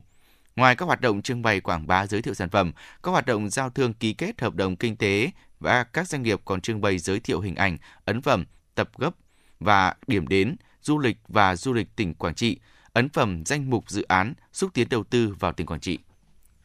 Thưa quý vị và các bạn, thời gian gần đây, nhiều sinh viên tại Hà Nội đã tranh thủ tìm việc làm thêm để có tiền trang trải chi phí học tập, đồng thời trang bị thêm kỹ năng cần thiết cho tương lai. Mời quý vị cùng lắng nghe phóng sự có tựa đề Tạo cơ hội kết nối việc làm cho sinh viên. Là sinh viên năm thứ ba, Lương Văn Dũng, trường Đại học Công nghệ Đông Á muốn tìm kiếm cho mình một công việc để vừa học nghề, học kỹ năng, lại có thêm thu nhập trang trải cuộc sống. Dũng đã tìm đến phiên giao dịch việc làm do Trung tâm Dịch vụ Việc làm Hà Nội phối hợp với nhà trường tổ chức. Tại đây, em đã được phỏng vấn và được nhận vào làm việc bán thời gian tại một công ty. Em Dũng chia sẻ. Cái ngày hội việc làm như này thì nó giúp bọn em là tìm kiếm việc làm dễ dàng hơn. Hay là nó cũng giúp ích cho bọn em là có cơ hội uh, vươn tới một cái công việc nó hợp lý phù hợp hơn với sinh viên của em. Trong cái lễ hội này thì em mong là trường sẽ liên kết với nhiều uh, nhà tuyển dụng hơn tìm kiếm giúp cho tất cả sinh viên là có việc làm. Còn Nguyễn Thu Giang, sinh viên năm cuối ngành dược tìm việc làm thêm để có thu nhập, em đã định hướng chọn công việc phù hợp với ngành học của mình, với mong muốn sẽ tích lũy kinh nghiệm cho mình. Vì vậy, Giang xin vào làm việc bán thuốc tại một quầy thuốc trên địa bàn Hà Nội với sự tạo điều kiện của nhà trường, hiện Giang đã trở thành dược sĩ bán chính tại quầy thuốc. Em Giang cho biết. Các nhà thuốc cũng đang tuyển rất là nhiều, người ta cũng đào tạo và tạo điều kiện cho mình học thêm. Ở bên nhà trường cũng rất tạo điều kiện là sẽ có một thời gian biểu rõ ràng thì mình sẽ xin ở nhà thuốc là những cái thời gian trống của mình ạ nhằm tạo điều kiện cho sinh viên có cơ hội tìm kiếm việc làm thêm, việc làm bán thời gian và tiếp xúc, phỏng vấn trực tiếp với các doanh nghiệp đơn vị có nhu cầu tuyển dụng để lựa chọn công việc phù hợp, Trung tâm Dịch vụ Việc làm Hà Nội phối hợp với các trường đại học cao đẳng tổ chức phiên giao dịch việc làm. Phiên giao dịch việc làm cũng nhằm tạo cầu nối ba bên, nhà trường, sinh viên, doanh nghiệp, tạo cơ hội có các doanh nghiệp tiếp cận được nguồn nhân lực chất lượng cao, tạo mối quan hệ trao đổi thông tin lâu dài giữa nhà trường và doanh nghiệp. Tại Đại học Quốc gia Hà Nội, Ngày hội kết nối việc làm thu hút hàng nghìn sinh viên quan tâm, hay chương trình thực tập sinh tiềm năng của trường cũng được đặt nhiều kỳ vọng. Tiến sĩ Nguyễn Anh Thái, Phó Hiệu trưởng trường Đại học Công nghệ Đại học Quốc gia Hà Nội cho biết. Kết nối với doanh nghiệp thì uh, uh, chúng tôi cũng tin tưởng rằng là thời gian tới cái cơ hội việc làm đối với uh, uh, thị trường chất lượng cao thì tiếp tục được uh, gia tăng. Theo các đơn vị tuyển dụng, sinh viên ra trường nắm chắc kiến thức, chưa đủ. Để hướng tới nhóm việc làm chất lượng cao, thu nhập tốt, các bạn trẻ cần có kinh nghiệm làm việc thực tế. Ông Nguyễn Anh Tuấn, đơn vị tuyển dụng ngành công nghệ thông tin, cho biết. Có định hướng một cách rõ ràng về nghề nghiệp thì à, các bạn sẽ biết được là chuẩn mình cần chuẩn bị cái gì cộng với là tranh thủ tích lũy các kiến thức phục vụ công việc trước. Thì khi ra trường thì các bạn sẽ sẵn sàng và để vươn tới những vị trí kia các bạn sẽ mất ít thời gian hơn các bạn khác. Theo lãnh đạo Trung tâm Dịch vụ Việc làm Hà Nội, các phiên giao dịch việc làm dành cho sinh viên có ý nghĩa quan trọng, không chỉ giới thiệu việc làm mà còn góp phần tư vấn định hướng kỹ năng nghề nghiệp, nhất là trong thời kỳ hiện nay. Ngoại ngữ, tin học, kỹ năng mềm sẽ là những yêu cầu phổ biến ở nhiều ngành, nhiều vị trí việc làm trong quá trình sản xuất kinh doanh của doanh nghiệp. Ông Vũ Quang Thành, Phó Giám đốc Trung tâm Dịch vụ Việc làm Hà Nội cho biết. À, chúng tôi đã tiến hành hoạt động ờ, thu thập các cái nhu cầu tìm kiếm việc làm, cái nguyện vọng tìm kiếm việc làm của các bạn sinh viên và thông qua cái việc ừ, hàng nghìn sinh viên đăng ký thì cũng ờ, có gần một nghìn bạn là đã đăng ký à, tìm kiếm các cái vị trí việc làm bán thời gian để có thể là có thêm những cái thu nhập hỗ trợ trong quá trình học tập. Và đặc biệt là các bạn cũng mong muốn được là có thể là trong quá trình làm việc thì tích lũy thêm những cái kinh nghiệm kỹ năng cần thiết nhất ờ, trong quá trình để phục vụ cho quá trình sau này các bạn ờ, khi ra trường thì các bạn tiếp cận vào thị trường lao động nó sẽ tốt hơn Thông qua các phiên giao dịch việc làm với các địa phương, đơn vị đã góp phần hỗ trợ và tạo điều kiện thúc đẩy cho thị trường lao động của thành phố phát triển, giúp người lao động tìm được việc làm, nơi học nghề phù hợp với nguyện vọng và năng lực, giúp các doanh nghiệp tuyển dụng lao động đáp ứng được yêu cầu của doanh nghiệp và giúp các cơ sở dạy nghề tuyển sinh đủ chỉ tiêu.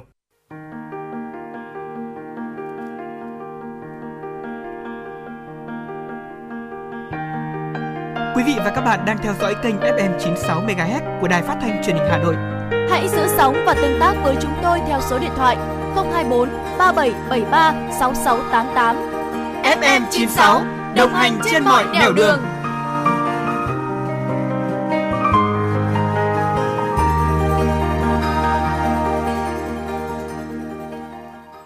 Thưa quý vị và các bạn, du lịch làng nghề đang được nhiều người lựa chọn để tham quan, cảm nhận các giá trị văn hóa và mua sắm những hàng hóa đặc trưng cùng với xu thế hội nhập và mở cửa. Đây là tiền đề, cơ hội tốt để các làng nghề trên địa bàn thành phố khai thác thế mạnh gắn với phát triển du lịch, nâng cao hiệu quả kinh tế. Ghi nhận ở làng nghề gốm Bát Tràng. Là một làng nghề có tuổi đời hơn 500 năm, trải qua những biến cố của lịch sử, làng nghề gốm xứ Bát Tràng ở Việt Nam vẫn giữ được những nét truyền thống vốn có của một nghề làm gốm với những giá trị nghệ thuật, để rồi ngày nay nâng tầm đến đỉnh cao của sự tinh tế. Người nghệ nhân với bàn tay khéo léo đã sáng tạo nên những bộ ấm chén, bát đĩa tinh xảo với màu sắc hoa văn tinh tế, hài hòa, khiến cho những ai đã từng đến đây không thể không đoán lại mà trầm trồ chiêm ngưỡng và lòng đầy tự hào về một nghề truyền thống của dân tộc. Bên cạnh sự đổi mới về khoa học kỹ thuật, mỗi người thợ thủ công ở làng gốm Bát Tràng còn đặc biệt chú trọng đến câu chuyện sản phẩm. Thông qua từng câu chuyện cụ thể, họ thổi hồn cốt và góp phần nâng tầm giá trị cho các sản phẩm thủ công truyền thống của quê hương – với cơ sở sản xuất của ông Phạm Thế Anh để nâng tầm giá trị sản phẩm, ông đã tiếp cận thị trường bằng hướng đi riêng của mình. Đó là chú trọng nhân tố mới lạ và chất lượng hoàn hảo kết hợp giữa tinh hoa hàng nghìn năm của làng gốm với khoa học kỹ thuật hiện đại, sự kỹ lưỡng chỉn chu trong từng chi tiết, tạo nên nét khác biệt cho những sản phẩm gốm của Hoàng Long. Do đó, từ một cơ sở non trẻ mới gây dựng nghề nhưng không mất quá nhiều thời gian, ông Phạm Thế Anh đã có thể thành công chinh phục những khách hàng Nhật Bản khó tính. Hiện nay, cơ sở sản xuất gốm sứ Hoàng Long đã trở thành nhà cung cấp chính sản phẩm ấm chén pha trà cho thị trường Nhật Bản. Ông Phạm Thế Anh, Tổng Giám đốc Công ty Gốm sứ Hoàng Long cho biết. Tinh hoa của Bát Tràng là những cái gì là những cái từ xưa, từ cổ xưa các cụ đã để lại là những cái bài men, những chất uh, xương đất và những cái cách nung đốt và bây giờ kết hợp cùng với cả những cái cái hiện đại của Nhật Bản và cái cách sáng tạo của Nhật Bản nữa, pha trộn lại với nhau, thì đưa ra một cái dòng sản phẩm rất là mới trên thị trường. Và theo nhiều năm kinh nghiệm làm việc với mấy khách nước ngoài của tôi, thì tôi rất mong muốn trong cái làng nghề, đặc biệt là nghề bát tràng nói nói riêng là chúng ta mỗi các nghệ nhân, mỗi các nhà tổ sản xuất, mỗi công ty đều phải tìm cho chúng ta một cái đường đi riêng. Cái đường đi riêng ở đây là cái gì? Là luôn luôn chúng ta phải thay đổi cái mẫu mã thì chúng ta sẽ có một cái đường đi riêng và tốt nhất cho cho các doanh nghiệp những năm gần đây, lượng khách đến Bát Tràng tham quan, mua bán ước khoảng 200.000 lượt một năm. Vào mùa cao điểm có ngày làng nghề đón gần 10.000 lượt khách. Đặc biệt là từ khi Hà Nội triển khai chương trình ô cốp mỗi xã một sản phẩm, nhiều đơn vị sản xuất của Bát Tràng đã xem đây là cơ hội để chuẩn hóa quy trình kỹ thuật, cải tiến mẫu mã, đổi mới cách làm, làm gia tăng hơn nữa tính ứng dụng của các sản phẩm gốm sứ. Và bản thân cơ sở lò bầu cổ của bà Lung Nguyệt Minh thì chương trình ô cốp đã giúp bà mở cánh cửa thị trường xuất khẩu, cũng như thu hút được nhiều khách du lịch đến tìm hiểu mô hình lò bầu, một lò nung gốm cổ truyền của người dân làng nghề. Bà lưu Nguyệt Minh, Phó Tổng Giám đốc Công ty Trách nhiệm hữu hạn Lò Bầu Cổ cho biết. Chương trình ô cốp cũng là một cái cơ hội để mà đưa cái sản phẩm của mình ra nước ngoài một cách toàn diện hơn và cũng là để thay đổi cái tư duy cũng như là quy cách làm của tới từng gia đình cũng như là tới từng doanh nghiệp. Thì uh, riêng với uh, doanh nghiệp của bên tôi thì là uh, cũng đã có cái sự chuẩn bị uh, cũng như là học tập cũng như là chuẩn bị rất là nhiều. Uh, thì uh, về mặt sản xuất thì là cũng uh, đã cố gắng là để uh, tiêu chuẩn hóa hơn về cái sản phẩm của mình. Hiện nay, quá trình phát triển ở làng gốm Bát Tràng đã vận hành theo một hướng mới, đó là tập trung sản xuất những mặt hàng có tính thẩm mỹ, chất lượng và tính ứng dụng cao. Chú trọng yếu tố môi trường, phát triển các loại hình dịch vụ du lịch trải nghiệm để thu hút du khách đến tham quan tìm hiểu về sản phẩm thủ công truyền thống, về văn hóa của một làng gốm cổ ở ven sông. Ông Phạm Huy Khôi, Chủ tịch Ủy ban nhân dân xã Bát Tràng, huyện Gia Lâm cho biết. Và với cái thế mạnh là một làng nghề gắn với phát triển du lịch và được thành phố quan tâm thì chúng tôi lấy cái mục tiêu là xây dựng Bát Tràng thành cái điểm du lịch tiêu biểu của thủ đô trong thời gian tới. Thì đối với huyện Gia Lâm thì cũng đã thực hiện toàn bộ cái chuyển đổi số các cái di tích đưa vào và có mã QR và gắn biển mã QR tại các điểm di tích. Do đó đây cũng là một cái tạo điều kiện cho du khách khi đến tham quan Bát Tràng cũng sẽ thể chủ động tìm hiểu về văn hóa lịch sử của Bát Tràng thông qua các cái mã QR Xã Bát Tràng hiện có hơn 200 doanh nghiệp và hơn 1.000 hộ đang sản xuất kinh doanh hàng gốm sứ. Đánh giá được tiềm năng và lợi thế của du lịch Bát Tràng và để nâng cao được hiệu quả du lịch hơn nữa, hiện nay huyện Sơn Lâm đã đưa ra những chính sách giải pháp cụ thể trong việc bảo vệ cảnh quan môi trường, phát triển cơ sở hạ tầng như tổ chức và kết nối giao thông nội vùng, các địa phương lân cận cũng như chủ động liên kết các đơn vị kinh doanh du lịch để thuận tiện đưa đón khách du lịch, tiếp tục hình thành những sản phẩm mới hấp dẫn, chất lượng sẵn sàng để du khách đến trải nghiệm.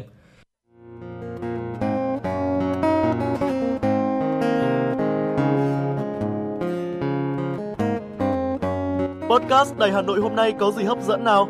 Đầu tiên là chương trình Hà Nội tin mỗi chiều, lên sóng lúc 18 giờ chiều hàng ngày. Những dòng tin tức nóng hổi, những vấn đề đang được dư luận quan tâm sẽ được bình luận dưới góc nhìn của biên tập viên Đài Hà Nội cùng với sự đồng hành của các chuyên gia và cố vấn.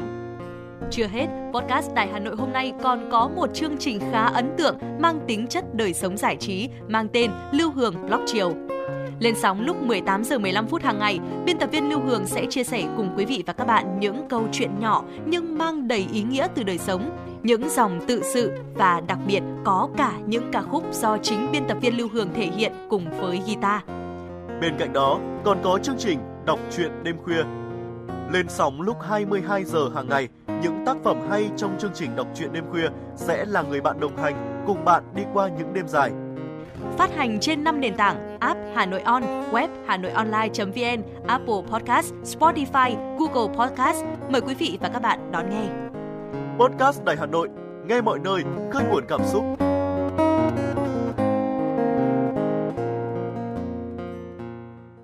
Quý vị và các bạn đang nghe chương trình truyền động Hà Nội chiều được phát trực tiếp trên tần số FM 96 MHz của Đài Phát thanh và Truyền hình Hà Nội. Chỉ đạo nội dung Nguyễn Kim Khiêm, chỉ đạo sản xuất Lê Thị Ánh Mai, chịu trách nhiệm tổ chức sản xuất Lê Xuân Luyến, chịu trách nhiệm kỹ thuật Phạm Lê Minh, biên tập Minh Thơm, phát thanh viên Bảo Nhật Bảo Trâm cùng kỹ thuật viên Bảo Tuấn thực hiện. Còn bây giờ xin mời quý vị và các bạn hãy giữ sóng và cùng chúng tôi tiếp tục chuyển tới với những giai điệu của ca khúc Hoa Sữa, sáng tác của nhạc sĩ Hồng Đăng qua sự thể hiện của Thanh Lam.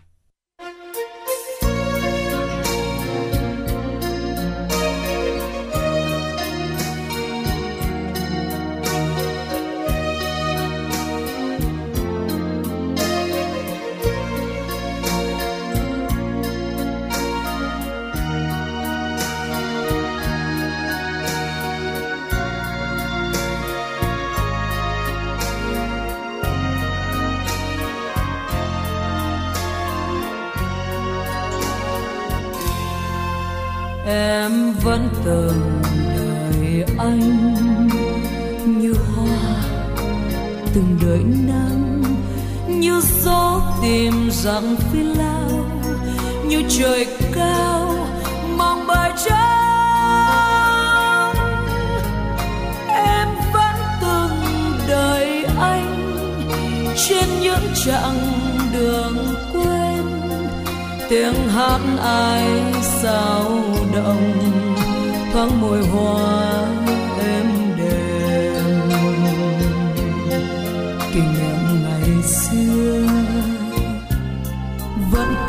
đâu đó. Những bạn bè chung, những con đường nhỏ.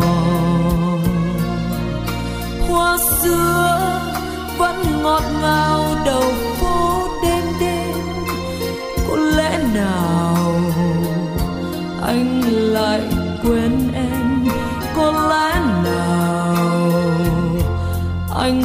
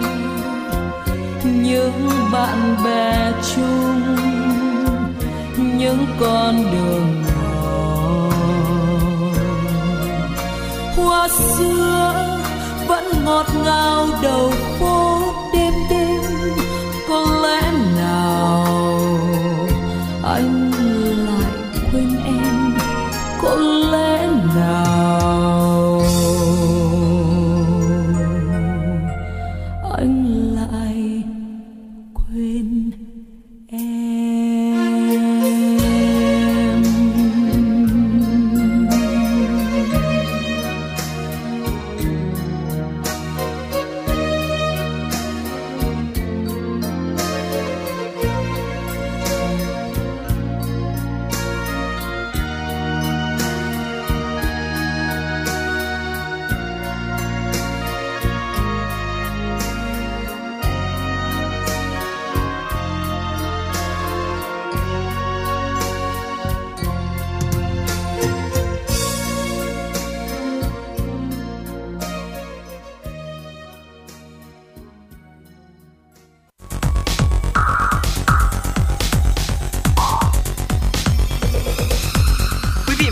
đang theo dõi kênh FM 96 MHz của đài phát thanh truyền hình Hà Nội. Hãy giữ sóng và tương tác với chúng tôi theo số điện thoại 024 3773 6688. FM 96 đồng hành trên mọi nẻo đường. Thưa quý vị và các bạn, hiện nay thành phố Hà Nội đã và đang đẩy mạnh chuyển đổi số trong nông nghiệp nhằm nâng cao hiệu quả công tác quản lý cũng như hỗ trợ các nhà sản xuất kinh doanh nắm bắt nhu cầu thị trường, đa dạng kênh tiêu thụ sản phẩm. Cùng với đó, người dân có thể sản xuất nông sản chất lượng với chi phí thấp, mang lại giá trị kinh tế cao hơn. Đó là chìa khóa để ngành nông nghiệp thủ đô bứt phá phát triển mạnh mẽ. Mời quý vị cùng đến với phản ánh của phóng viên. Hợp tác xã rau quả sạch Trúc Sơn một tháng cung cấp ra thị trường từ 100 đến 120 tấn rau sản xuất theo quy trình Việt Gáp. Trung bình mỗi ngày, 5 tấn rau sạch được xuất xưởng tới các hệ thống siêu thị, bệnh viện và cửa hàng thực phẩm sạch. Sau 7 năm thành lập, đến nay Hợp tác xã rau quả sạch Trúc Sơn đã số hóa được 15 sản phẩm rau củ quả.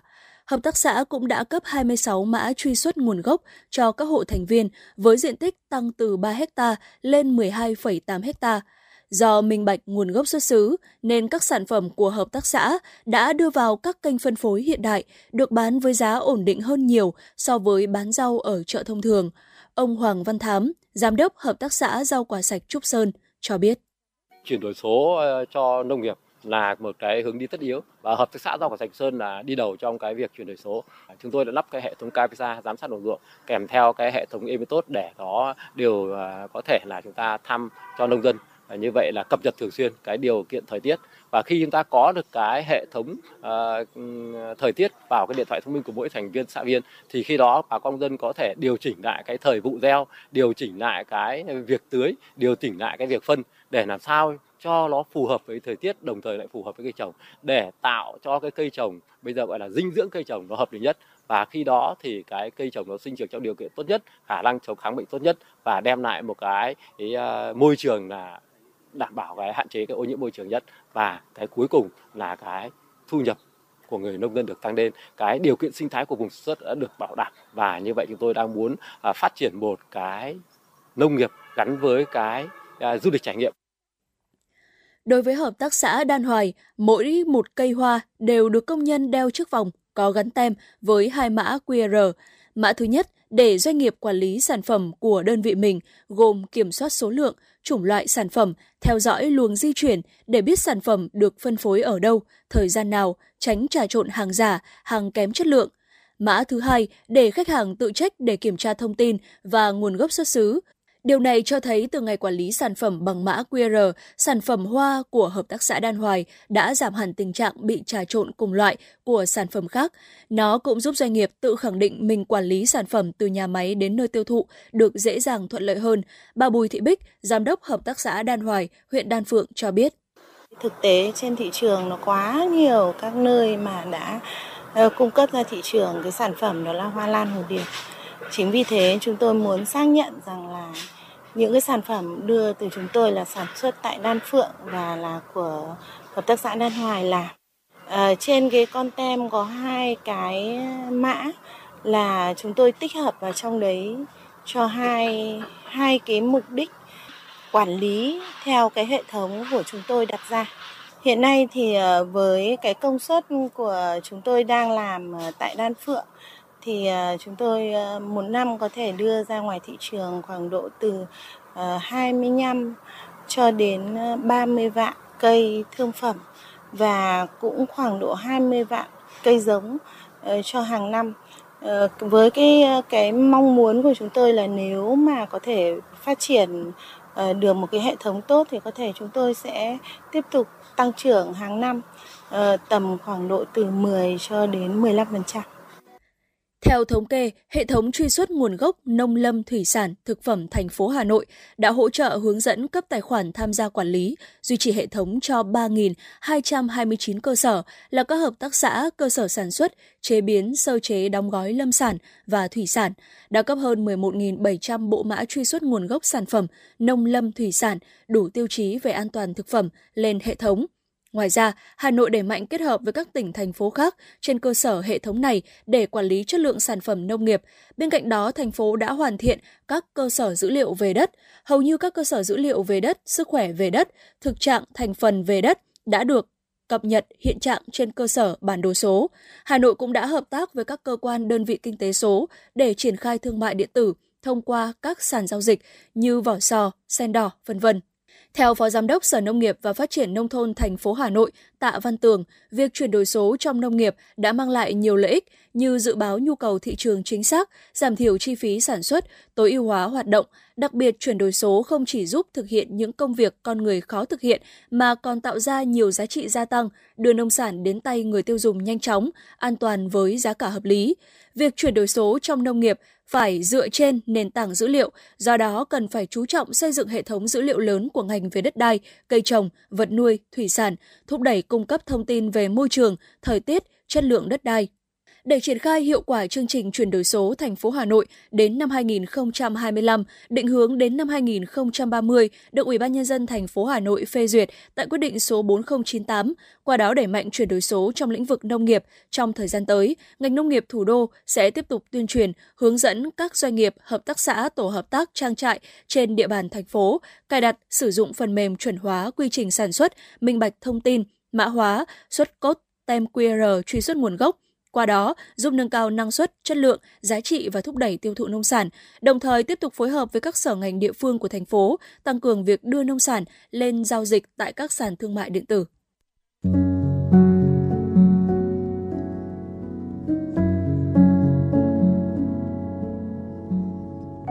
Postcard Đài Hà Nội, đọc truyện đêm khuya.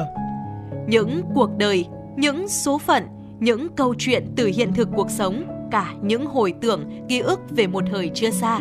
Tất cả sẽ được gửi gắm mỗi ngày một số trong chương trình podcast Đọc truyện đêm khuya của Đài Hà Nội. Ở đó, mỗi câu chuyện của các nhà văn nổi tiếng Việt Nam và cả những cây bút trẻ sông sáo sẽ đưa quý thính giả xa gần đắm chìm trong những không gian và thời gian khi thì hư ảo, huyền hoặc, lúc lại chân thực đến bất ngờ, để rồi khép lại mỗi tác phẩm luôn là tình người, là sự tử tế, là tính nhân văn lan tỏa trong đời thường và thậm chí đôi khi còn là hồi chuông cảnh tỉnh những phận người lầm lỡ để định hướng con người đến một cuộc sống tốt đẹp hơn. 30 phút mỗi số trên sóng của Đài Hà Nội.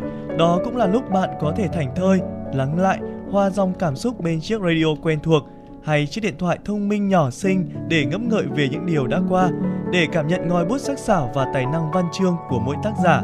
Bởi dù ở thế hệ nào, giai đoạn nào, họ cũng luôn mong muốn có thể khai thác tận cùng mọi câu chuyện của cuộc sống. Đừng quên lắng nghe chương trình podcast Đọc truyện đêm khuya trên sóng của Đài Hà Nội lúc 22 giờ tất cả các ngày trong tuần các bạn nhé. Phát hành mỗi ngày lúc 22 giờ trên 5 nền tảng app Hà Nội On, website hanoionline.vn, Apple Podcast, Spotify, Google Podcast. Mời quý vị và các bạn đón nghe.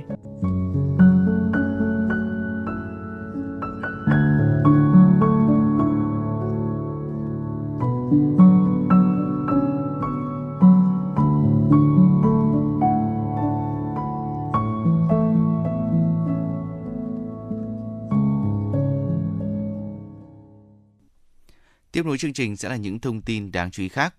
Thưa quý vị và các bạn, hội nghị thượng đỉnh bất thường của nhóm BRICS diễn ra vào ngày 21 tháng 11 đã kêu gọi các bên liên quan đạt được thỏa thuận ngừng bắn nhân đạo ngay lập tức và lâu dài, đồng thời chấm dứt hành động thù địch ở giải Gaza. Trong bản tóm tắt về cuộc hội nghị thượng đỉnh trực tuyến do Tổng thống Nam Phi Krilin Ramaphosa công bố, các nhà lãnh đạo BRICS tái khẳng định sự ủng hộ mạnh mẽ đối với các nỗ lực khu vực và quốc tế nhằm đạt được sự chấm dứt ngay lập tức các hành động thù địch, bảo vệ dân thường và cung cấp hỗ trợ nhân đạo. Theo đại sứ Pakistan tại Nga, quốc gia Nam Á này đang trông cậy vào sự giúp đỡ từ Nga trong quá trình gia nhập khối các nền kinh tế mới nổi hàng đầu thế giới. Hãng thông tấn TASS dẫn lời đại sứ Pakistan tại Nga Kali Jamali xác nhận rằng Islamabad có kế hoạch gia nhập nhóm các nền kinh tế mới nổi hàng đầu thế giới dưới sự chủ trì của Nga vào năm 2024. Lực lượng Houthi tại Liban cho biết họ đã bắt giữ tàu Galaxy Leader vì có liên quan đến Israel và sẽ tiếp tục bắt giữ các con tàu khác có liên quan hoặc thuộc sở hữu của Israel, dù là trên vùng biển quốc tế cho đến khi xung đột Israel-Hamas kết thúc. Theo những hình ảnh quay được từ máy bay gắn trên người một tay súng, các tay súng đã tiếp cận tàu hàng bằng trực thăng. Sau đó, nhóm tấn công chùm kín mặt này đã nhanh chóng chiếm quyền kiểm soát con tàu và bắt giữ thủy thủ đoàn. Bộ Tư lệnh Trung tâm Mỹ cho biết sáng nay, các lực lượng của nước này đã tiến hành nhiều cuộc tấn công mới vào hai địa điểm ở Iraq, đáp trả các cuộc tấn công trước đó nhằm vào một căn cứ quân sự Mỹ tại đây.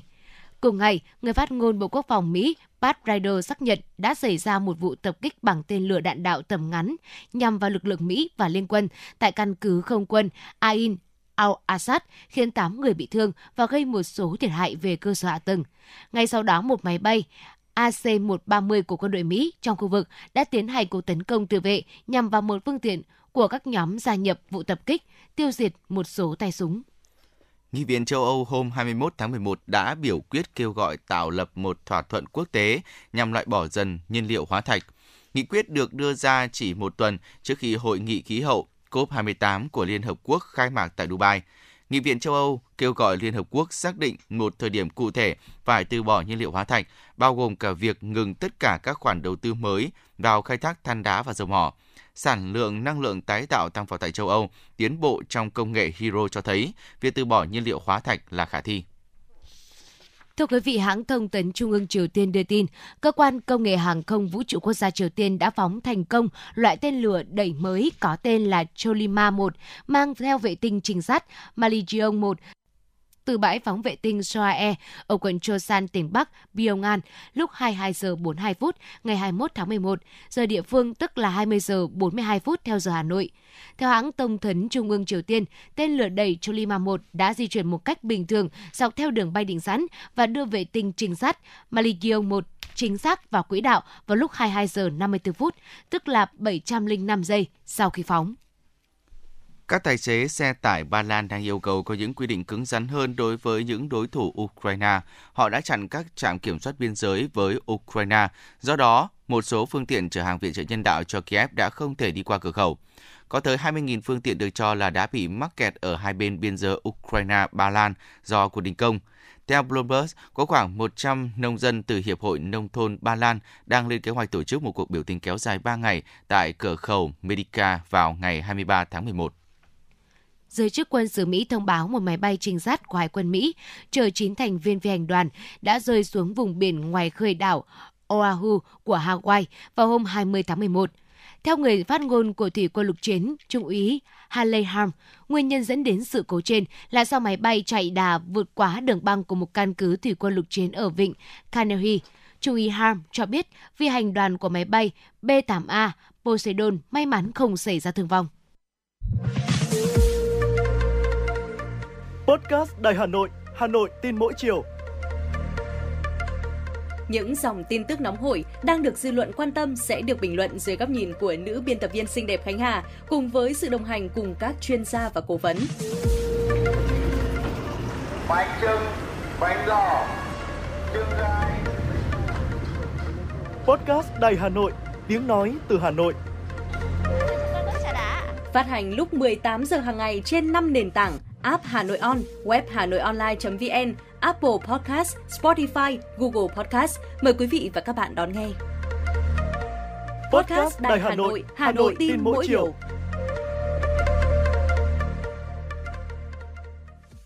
Thưa quý vị và các bạn, Hà Nội đang từng ngày từng giờ tạo dựng những vùng quê xanh, sạch đẹp ở cả nơi sinh sống và ngoài đồng ruộng. Những miền quê thân thiện với môi trường, tốt cho sức khỏe của con người được gọi với cái tên nông thôn xanh. Làng nghề cỏ tế xã Phú Túc, những tuyến đường ngõ không có rác thải, những tuyến đường chính đang từng bước được phủ cây xanh cho bóng mát, những sân chơi được trang bị đầy đủ dụng cụ thể dục thể thao cho người lớn và đồ chơi cho thiếu nhi. Tại các cơ sở sản xuất, với tiêu chí làm đến đâu, sạch đến đó, đã khiến cho không gian sản xuất cũng trong lành, chẳng còn cảnh vật liệu thừa thãi hay ngổn ngang như trước nữa. Bà Nguyễn Thị Tâm, thôn Lưu Đông, xã Phú Túc, huyện Phú Xuyên cho biết. Từ khi ờ, Hội Phụ Nữ phát động môi ờ, môi trường vệ sinh xanh sạch đẹp, riêng cá nhân gia đình là cũng ờ, làm đâu sạch đấy, cả công nhân cũng thế làm xong là thu gọn đâu quét sạch sẽ trong ngày. Thì trong khi thấy bản thân mình trước tiên là nhà mình sạch thì đi ra ngoài thì nó cũng sạch. Cứ ra ngoài ngõ một chị em hàng xóm là cũng phát huy chương trình như thế là xóm rất sạch đẹp. Phong trào xây dựng những miền quê xanh đáng sống đang hiện hữu ở nhiều làng quê, một tinh thần sống xanh đang lan tỏa mạnh mẽ. Trên đồng ruộng, người nông dân ở nhiều huyện ngoại thành của Hà Nội cũng thay đổi thói quen canh tác, xây dựng những cánh đồng sạch, hạn chế sử dụng thuốc bảo vệ thực vật hóa học để làm ra sản phẩm vừa giàu dinh dưỡng, vừa tốt cho sức khỏe người tiêu dùng. Hà Nội ngày càng có nhiều hơn những vùng chuyên canh rau đạt tiêu chuẩn Việt Gap, Global Gap và thậm chí là hữu cơ. Những cánh đồng sạch đó đang mang lại giá trị hàng trăm triệu đồng một hecta một năm cho những người nông dân dám thay đổi, dám nghĩ, dám làm. Hay đơn cử với cây lúa của người dân Đồng Phú, Trường Mỹ thì thu nhập cũng đạt một gấp 3 nhờ nghiêm ngặt tuân thủ theo quy trình canh tác hữu cơ từ hơn 10 năm qua. Bà Lê Thị Hòa, trưởng thôn Thượng Phúc, xã Đồng Phú, huyện Trường Mỹ cho biết. Đây chưa làm cái sản xuất hữu cơ thì từ cân lúa kia chúng tôi bán chỉ có hơn 5.000 một cân nhưng đến lúc này lúa tươi đây thực tế như ngày hôm nay của dự án thu mua của chúng tôi là 15.000 một cân lúa tươi. Thế thì một gần gấp 3 rồi. Xã Phủ Đồng, huyện Gia Lâm lại có diện mạo hoàn toàn mới. Làng xóm sạch sẽ, phong quang, vấn nạn ô nhiễm môi trường đã được kiểm soát. Khu chăn nuôi đã có trại run chuồn quế để xử lý chất thải. Ngoài đồng ruộng, bà con nông dân thực hiện chuyển đổi cơ cấu cây trồng đưa cây hoa giấy vào trồng trên đất lúa kém hiệu quả, giúp gia tăng thu nhập. Hiện nay, cây hoa giấy trên đất phù đồng cho mức thu nhập trung bình từ 700 đến 900 triệu đồng trên một hecta trên một năm. Theo ông Nguyễn Văn Hạnh, thôn Phù Đồng 1, xã Phù Đồng, cây hoa giấy không bị sâu bệnh nên trong quá trình canh tác, người nông dân không phải sử dụng thuốc trừ sâu. Thêm vào đó, để có thể đón khách du lịch đến thăm đồng ruộng, bà con Phù Đồng còn dày công sắp đặt, uốn tỉa, chăm sóc cho vườn hoa giấy nhà mình thật sinh động, hấp dẫn. Ông Nguyễn Văn Hạnh, thôn Phù Đồng 1, xã Phù Đồng, huyện Gia Lâm cho biết. Gia đình chúng tôi bây giờ có gần 3 hecta trồng hoa cây cảnh từ đất uh, lúa kém hiệu quả chuyển sang trồng hoa cây cảnh. Hiện nay hoa giấy cây cảnh chúng tôi xuất đi uh, khắp trên ờ, đất nước Việt Nam. Nhất là chúng tôi xuất sang Lào cũng nhiều. Đấy. khách của, của bạn lào thì qua giới thiệu của người Việt Nam chúng ta thì chúng tôi chỉ giao lưu qua điện thoại và chuyển cây tận nơi và trên bên bạn thì lại chuyển tiền về chúng tôi và qua cái ờ, những chương trình mô hình như này thì ờ, thôn phổ đồng một chúng tôi đã ờ, làm cái nâng cao cái mô hình nông thôn mới nâng cao. Và các tuyến đường chúng tôi đã vẽ và bức tranh minh họa về hoa giấy phổ đồng, quảng bá rất nhiều. Trong lễ hội vừa gióng vừa rồi chúng tôi đã mang hoa giấy ra để quảng bá về làng nghề hoa giấy cây cảnh phổ đồng. Với vùng quê Đan Phượng không chỉ có những mô hình sản xuất sạch, nơi đây còn là địa phương đi đầu của thành phố trong công tác xây dựng nông thôn mới. Và để xây dựng thành công huyện nông thôn mới nâng cao, kiểu mẫu, Đan Phượng đặc biệt chú trọng công tác môi trường. Trong đó, việc tuyên truyền vận động người dân thực hiện phân loại và xử lý rác thải hữu cơ tại nguồn được đặc biệt quan tâm. Ông Hoàng Văn Thân, thôn Tiến Bộ, xã Thượng Mỗ, sau khi tham gia mô hình, thấy lượng rác sau khi xử lý đã không còn mùi xú uế. Và đặc biệt, lượng rác thải còn thừa đổ ra môi trường cũng rất ít. Hiệu quả của mô hình đã thôi thúc ông Thân và người dân xã Thượng Mỗ nhân rộng mô hình tại thôn xóm của mình. Ông Thân chia sẻ. thực hiện cái mô hình làm phân hữu cơ để dân làng rồi là trong ờ, thôn xóm luôn được thân thiện với môi trường và lại có cái hữu hữu ích nữa là bón được cho cây trồng rất tốt để đảm bảo cái năng suất và cái cái cái cái, cái sản phẩm sạch cho cho nông dân và chúng tôi cũng đang có cái tâm đắc là làm thế nào để chúng tôi sẽ uh, xử lý đồng thời ấy là sẽ uh, ngâm ủ được cái cây chuối. Vì cái cây chuối làm ra cái uh, cái cái cái cái cani tổng hợp bón cho cây rất là tốt. Chúng tôi đang có cái tâm đắc đấy để chúng tôi sẽ đưa cái chương- dần dần tôi sẽ đưa cái chương trình ấy tức là quê hương chúng tôi là nông dân. Cây chuối rất là nhiều mà nhiều khi bỏ là rất là bừa bãi mà nó lại rất ảnh hưởng đến môi trường chúng tôi đang có cái hướng là tới đây sẽ tuyên truyền vận động nhân dân sẽ làm mỗi một gia đình một cái biển để ngâm cái đấy để lấy cái chế phẩm ấy để bón cho cây Còn với bà con ở xã Phủ Lỗ, huyện Sóc Sơn, chuyện phân loại xử lý rác thải đã trở thành việc làm quen thuộc hàng ngày của họ. Từ chính nguồn rác đã qua xử lý bằng chế phẩm vi sinh, họ lại đưa vào để bồi hoàn chất dinh dưỡng cho đất. Đặc biệt trong dịp đón đoàn thẩm định nông thôn mới của thành phố, người dân thôn Đường 2, xã Phủ Lỗ còn trưng bày những bức tranh, lọ hoa, chậu cây xanh tốt được làm từ đồ tái chế. Từ chính những vật dụng tưởng phải vứt đi, qua bàn tay của chị em phụ nữ thôn Đường 2, chúng đã biến thành những vật dụng xinh đẹp, hữu ích, điểm tô cho cảnh sắc khu dân cư thêm phần thi vị. Bà Hoàng Thị Kim Liên, tri hội trưởng tri hội phụ nữ thôn Đường 2, xã Phủ Lỗ, huyện Sóc Sơn cho biết. Để thực hiện cái đề án ờ, phân loại và phân loại rác thải tại hộ gia đình thì chị em phụ nữ đường 2 đã tiến hành là cho tất cả các chị em tập huấn ờ, việc ờ, làm cái sử dụng cái IMO4 để chúng ta xử lý tại chỗ. Tức là sẽ cấp cho chị em những cái men vi sinh để tách hai cái phần là rác vô cơ và rác hữu cơ ra. Thì rác hữu cơ là chị em đưa cái men vào nó sẽ trở thành phân hữu cơ thì đem ra bón cho đồng ruộng và những cái thức ăn thừa ấy, thì khi mà trộn cái men này vào thì à, chị em đã biến thành cái à, sản phẩm là chăn nuôi tức là cho thức ăn cho gia súc Nhờ có việc thực hiện tiêu chí môi trường mà ở nhiều xã vùng nông thôn hiện nay đã xuất hiện những làng đường bích họa, dòng sông không rác, đường hoa cây xanh. Đây là những mô hình tiêu biểu mà nhiều thôn xã đã triển khai giúp thay đổi bộ mặt vùng nông thôn và nâng cao chất lượng cuộc sống của người dân. Được biết, để các vùng nông thôn có bước thay đổi mạnh mẽ như vậy là nhờ tác động của chương trình xây dựng nông thôn mới. Hiện nay, phong trào xây dựng nông thôn mới được lan tỏa rộng khắp các quận huyện, nên đã góp phần làm nên diện mạo thủ đô ngày càng sáng, xanh, sạch đẹp. Không chỉ giữ vị trí đầu tàu ở chức năng đô thị của cả nước, Hà Nội còn phấn đấu phát triển vùng ngoại ô cũng phải thành hạt nhân phát triển, đi đầu cả nước để nông thôn của Hà Nội trở thành miền quê đáng sống, một không gian kinh tế nông thôn với thế mạnh của đất trăm nghề, gắn với phát triển nông nghiệp, du lịch nông thôn. Nhờ vậy, đến nay diện mạo nông thôn của xã đã thay đổi rõ rệt với cơ sở hạ tầng giao thông liên thôn, xóm được đầu tư xây dựng, nhiều tuyến đường khang trang, sạch đẹp, thuận tiện cho người dân đi lại và góp phần thúc đẩy kinh tế nông thôn phát triển. Tiếp nối chương trình, xin mời quý vị chúng ta sẽ cùng đến với giai điệu của ca khúc Nơi thời gian ngừng lại, sáng tác của nhạc sĩ Tường Văn do ca sĩ Lệ Quyên Tuấn Hưng trình bày.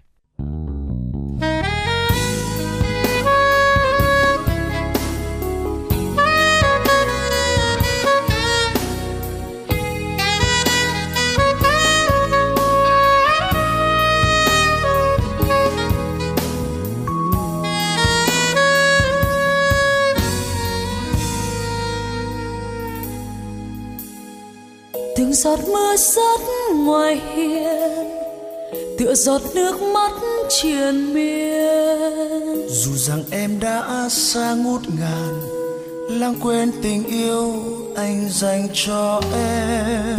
Một mùa đông đã về đây chỉ làm nỗi nhớ nhiều thêm. Một thời say đắm vì yêu người thoáng qua như một giấc chim bao. Thầm mơ những lời nói từ sâu trái tim ngày xưa mà anh trao tặng. Nơi thời gian ngừng lại dù nhau bằng lời hát. Nếu như ngày ấy biết ta hạnh phúc sẽ không lìa xa bao khát khao đầy vơi ngày ấy, sống không hơn ghen. Mình đâu sẽ lạc lối trăm năm, một sao thời gian trôi ngược về đây. Giữ nhau để biết ta mãi luôn cần nhau. Trái tim nhỏ bé, sống trong tình yêu. Để mùa đông qua đi nhẹ nhàng. Một mùa đông đã về đây chỉ làm nỗi nhớ nhiều thêm một thời say đắm vì yêu người. Thoáng qua như một giấc chiêm bao. Thầm mơ những lời nói từ sâu trái tim ngày xưa mà anh trao tặng. Nơi thời gian ngừng lại dù nhau nếu như ngày ấy biết ta hạnh phúc, sẽ không lìa xa bao khát khao đầy vơi nếu như ngày ấy sống không hơn ghen, mình đâu sẽ lạc lối trăm năm. Ước sao thời gian trôi ngược về đây, giữ nhau để biết ta mãi luôn cần nhau. Trái tim nhỏ bé sống trong tình yêu để mùa đông qua đi nhẹ nhàng.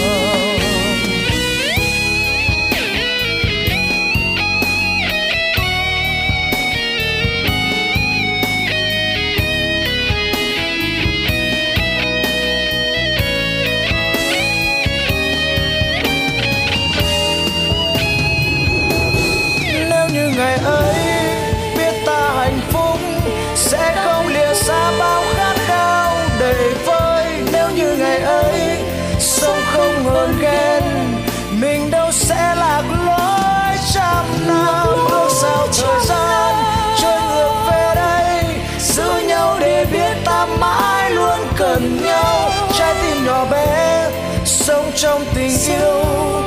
để mùa đông qua đi nhẹ nhàng trái tim nhỏ bé sống trong tình yêu. Để mùa đông qua đi nhẹ nhàng